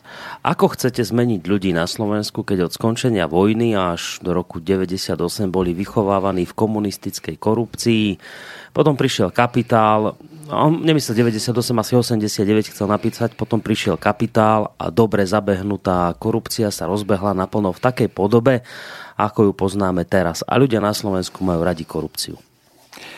Ja to stále hovorím, že tá zmena, tá revolúcia, o ktorej sme hovorili, je revolúcia zo spodu, revolúcia tých duchovných hodnot bežných ľudí. Ja som si zapísal to, čo povedal predchádzajúci poslúchač v tom telefonáte, že nás nikto nepočúva, alebo že nás veľmi málo ľudí počúva. Pravdepodobne ako to celkové percento z hľadiska celkového počtu obyvateľstva Slovenska e, nebude vysoké, Ale práve to je dôkazom všetkého toho, čo ja tvrdím. Že práve preto majú títo ľudia ten systém, aký majú. Pretože e, sa nezaujímajú o tieto veci a preto proste sú nútení žiť v tom, v čom žijú. Pretože tieto veci nechcú počúvať. Jednoducho e, e, zmena, každá zmena spoločenská sa musí udiať z dola a práve preto my tu robíme takú určitú spoločenskú osvetu a snažíme sa nejak tak rozpáliť tie duše obyčajných ľudí v tom smere, aby, aby um, začali uh, nejak sa vnútorne duchovne prebúdať. Pretože tá zmena, tá skutočná zmena uh, leží len na ich vlastných bedrách. Pretože očakávať niečo od politikov je márne očakávanie. Uh, pretože jednoducho to, to skutočné, a ako týmto svetom môžu pohnúť tí, tí obyčajní ľudia. Pretože už neraz sme boji, tými mnohorakými voľbami sme boji vždy na novo presvedčaní o tom, že tá zmena z hora pozitívna nepríde a stále neprichádza. No je to v princípe presne aj o, tom, keď častokrát počúvam o pojme mier, a je to presne o tom, že tak ako potrebuje napríklad prezident jednotlivého štátu dodržiavať isté veci na to, aby jednoducho bol zachovaný mier, to znamená na tej úrovni takej tej politickej a v rámci tých vzťahov medzi krajinami jednotlivými. A takisto spočíva aj úloha na tých jednotlivých obyvateľov toho štátu, aby každý vo svojom srdci a vo svojom okolí dokázal udržať mier. Nedokáže to udržať jeden bez druhého, to znamená ani ten prezident, aj keby sa poskladal a robil svoju prácu čo najlepšie, bez tej podpory toho ľudu jednoducho ten mier nedokáže rázť ani sa tvoriť. Takže naozaj podľa mňa je veľmi dôležité pochopiť, že naozaj e, každý človek nesie zodpovednosť za svoje chcenie, za svoju myšlienku, za svoje slovo a za každý svoj skutok. A bez pochopenia týchto jednoduchých a základných súvislostí sa naozaj dopredu nepohneme a nedokážeme na tom ani vy, ani pán Šupa, ani pán Lajmon, ani Boris Koroni, ani nikto na tomto svete nič zmení. Takže jediná cesta, ktorá sa nám ukazuje a ktorá je správna, je tá, že sa máme vradiť do týchto jednoduchých zákonov. Ale predtým, ak aby sme sa do nich mohli vradiť, je potrebné ich dokonale poznať. Nič zložité to nie je. Ja sa naopak domnievam, že nezlyhá zlyhávame na tom, že by sme nevedeli, čo máme robiť. Každý vie, čo má robiť. Ale zlyhávame práve v tom, že to nerobíme, čo máme robiť. Každý pozná 10 prikázaní Božích. Každý ich vie odrecitovať. Ale keď už sa opýtate, ako, ako ich jednoducho žiť v každodennom živote so svojimi blížnymi, tak to je už troška ťažšie. A práve to najpodstatnejšie, čo si vyžaduje, to najmenej nám robí najväčšie problémy. Mail Dajme. Uh, tu máme od Mariana. E, pán Šupa neodpovedal na otázku Tomáša, čo by sa stalo, keby bola totalita dobrá. Nestalo by sa nič, žiadny pokrok, pretože ľudia by sa nevyvinuli k lepšiemu dobru. Spoločnosť by bola dobrá, ale ľudia by boli ešte najsamo, nesamostatnejší, ako keď sa narodili. Človek má slobodu vyvíjať, má sa právo sa aj vyvíjať a vôbec aj má právo upadať. Toto napísal Marian. Toľko k mailom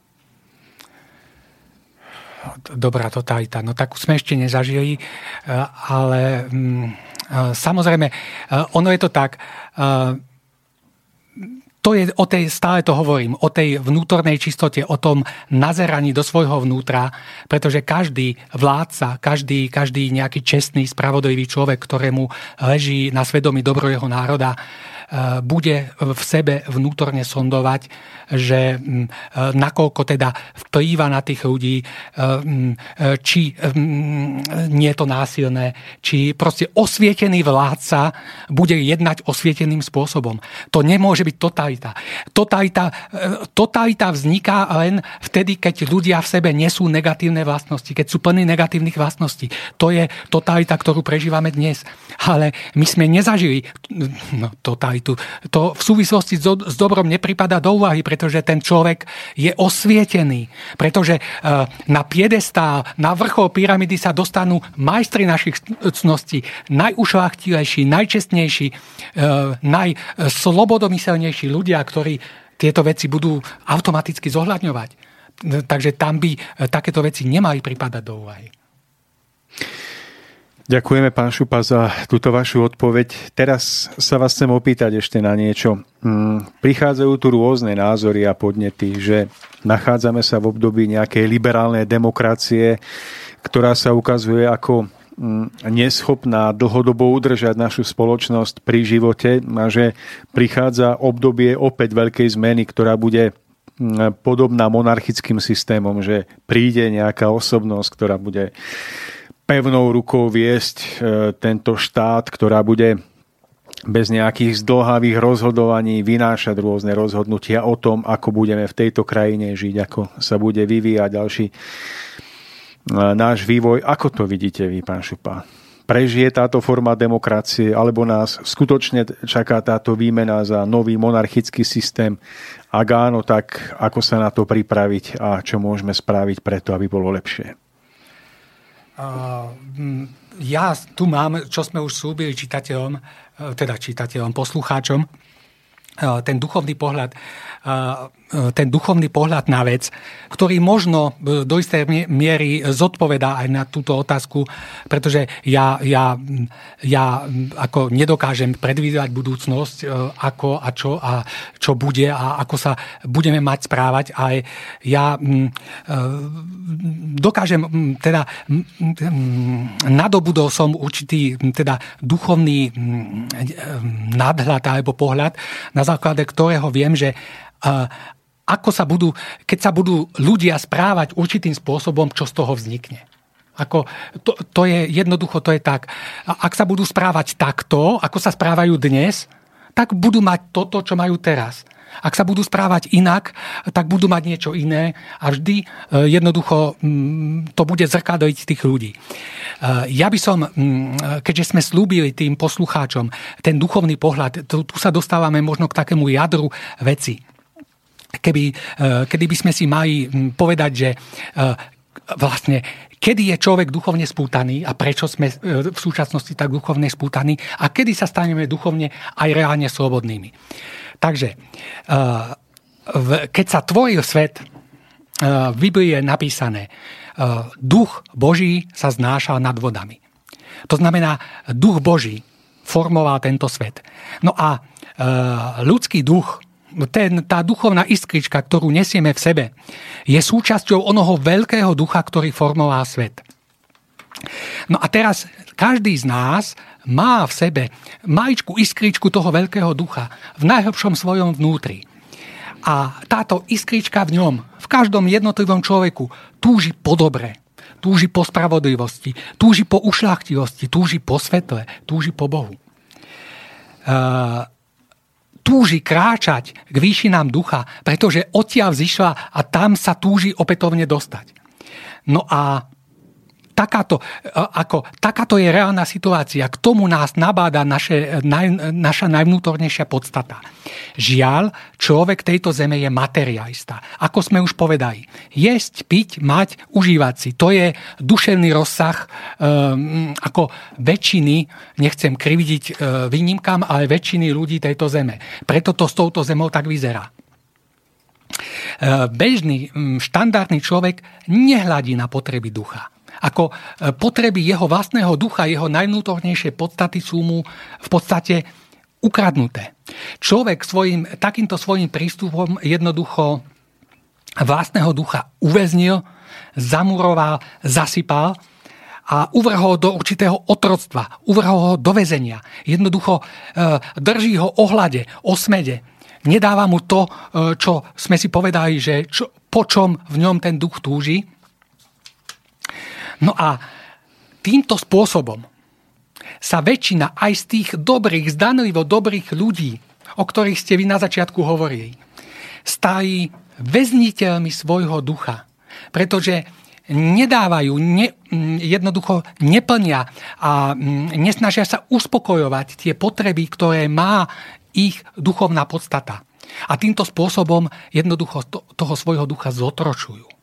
A týmto spôsobom, týmto zotročením vlastného ducha, zhmotnili a zhmotňujú to vonkajšie zotročenie, ktoré ich bije a tiesni. My tu dnes hovoríme o tra- transatlantickej dohode, o veľkých nadnárodných korporáciách, ktoré sa majú dostať do Európy, ktoré majú diktovať zákony.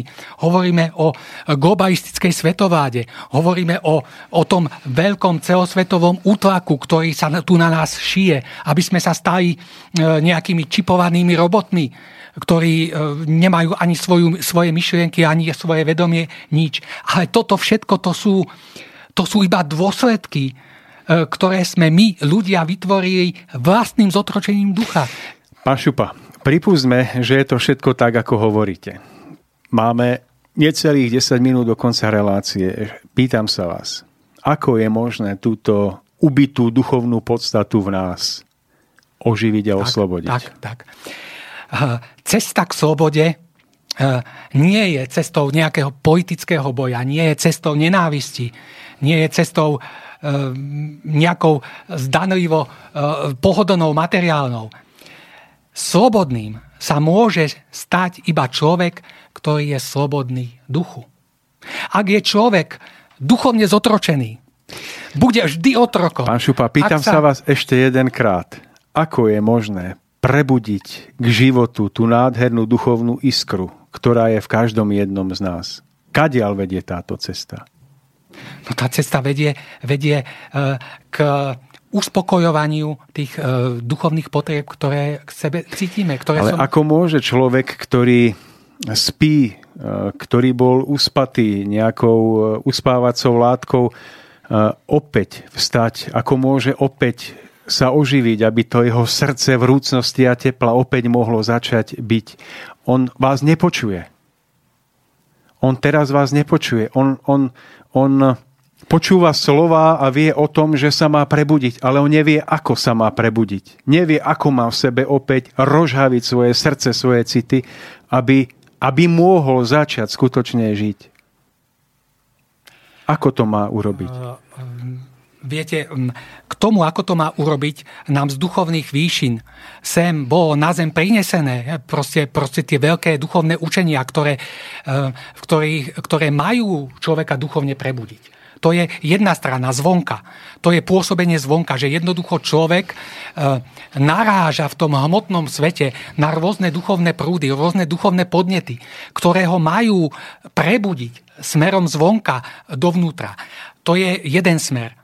Ale potom je aj smer z, z nášho vlastného vnútra, že človek má načúvať svojmu vnútru, má načúvať, e, má ísť niekde do ticha, načúvať, čo mu hovorí jeho svedomie. Pretože hlas svedomia je hlasom jeho najvnútornejšej podstaty, e, e, čo mu ukazuje, kam ho smeruje.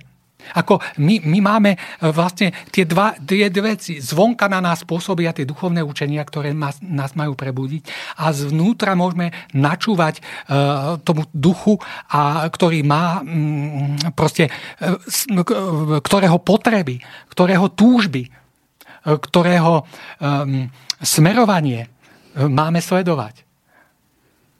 Ako jednoducho e, takto. Vy hovoríte, aby som tu dal nejaký recept na to, ako sa má človek prebudiť. Veď ale každý z nás sám zahrabal svojho ducha. A je na každom z nás, aby sa duchovne oslobodil. V tom vám nepomôže nikto. Ako e, pozor, je veľkým omylom myslieť si, že nejaká církev, niekto, nejaké združenie alebo niekto e, vás za ručičku dovedie do raja k duchovnej slobode. My sami sme sa zotročili a každý sám za seba musí nájsť e, svoju vlastnú cestu k duchovným vyšinám. Každý je iný. Každý je, má iné chyby, iným spôsobom zotročuje svojho ducha. Každý musí vnútorne sám sa ponamáhať. Veď ak chcem mať auto, ak chcem ísť na dovolenku, tak proste musím šetriť, musím vyvinúť nejakú námahu. A proste, ak sa chce človek duchovne oslobodiť, tak teraz má mu niekto dať hotový recept a toto urob. Veď to by bola tá totalita, o ktorej ste hovorili. Práve tá, tá sloboda a mm, proste tá, tá cesta toho slobodného ľudského ducha je v nájdení tej svojej vlastnej cesty. Ako to je povinnosťou každého z nás. Pán Šupa, svojou otázkou smerujem k určitej skúsenosti.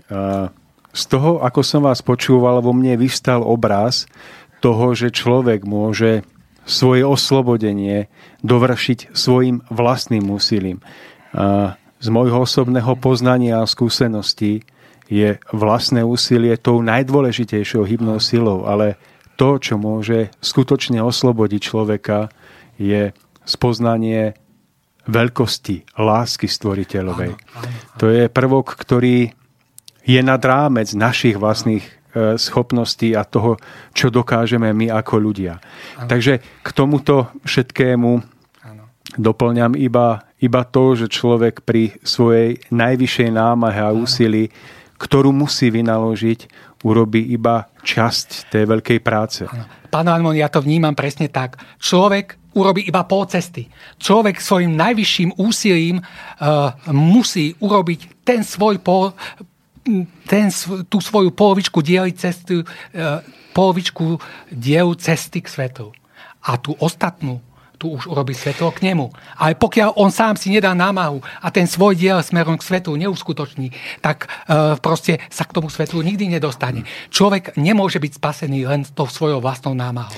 Ale Áno, no. pán Šupa, ešte je tu jedna dôležitá vec, na ktorú často zabúdame, že my ľudia v našej snahe po oslobodení pracujeme s tým, ako oslobodiť a zdokonaliť seba. A opäť poviem iba svoj osobný pohľad, ktorý poznávam, že je správny. Cesta k vlastnému oslobodeniu, k prebudeniu tých vnútorných schopností a kvalít je cestou zabudnutia na seba samého, v myšlienkach oživených pre blaho a povznesenie iných. Preto som vás svojou otázkou tlačil k odpovedi, pretože poznávam, že cesta vnútornej slobody, ktorá je otrhnutá od myšlienok na blaho iných, je cestou k duchovnému sebectvu. Cesta zabudnutia na seba samého v radosnej službe, v myšlienkach pre blaho tých, ktorých milujeme. Priatelia, takže toto bol už záver dnešnej relácie, ktorej čas nám vypršal. Dovolte mi, aby som sa poďakoval mojim dnešným hosťom, ktorými boli pán Milan Šupa. Takže pán Šupa, ďakujem. A ja ďakujem za možnosť. Pán Tomáš Lajmon, Tomáš, ďakujem aj vám.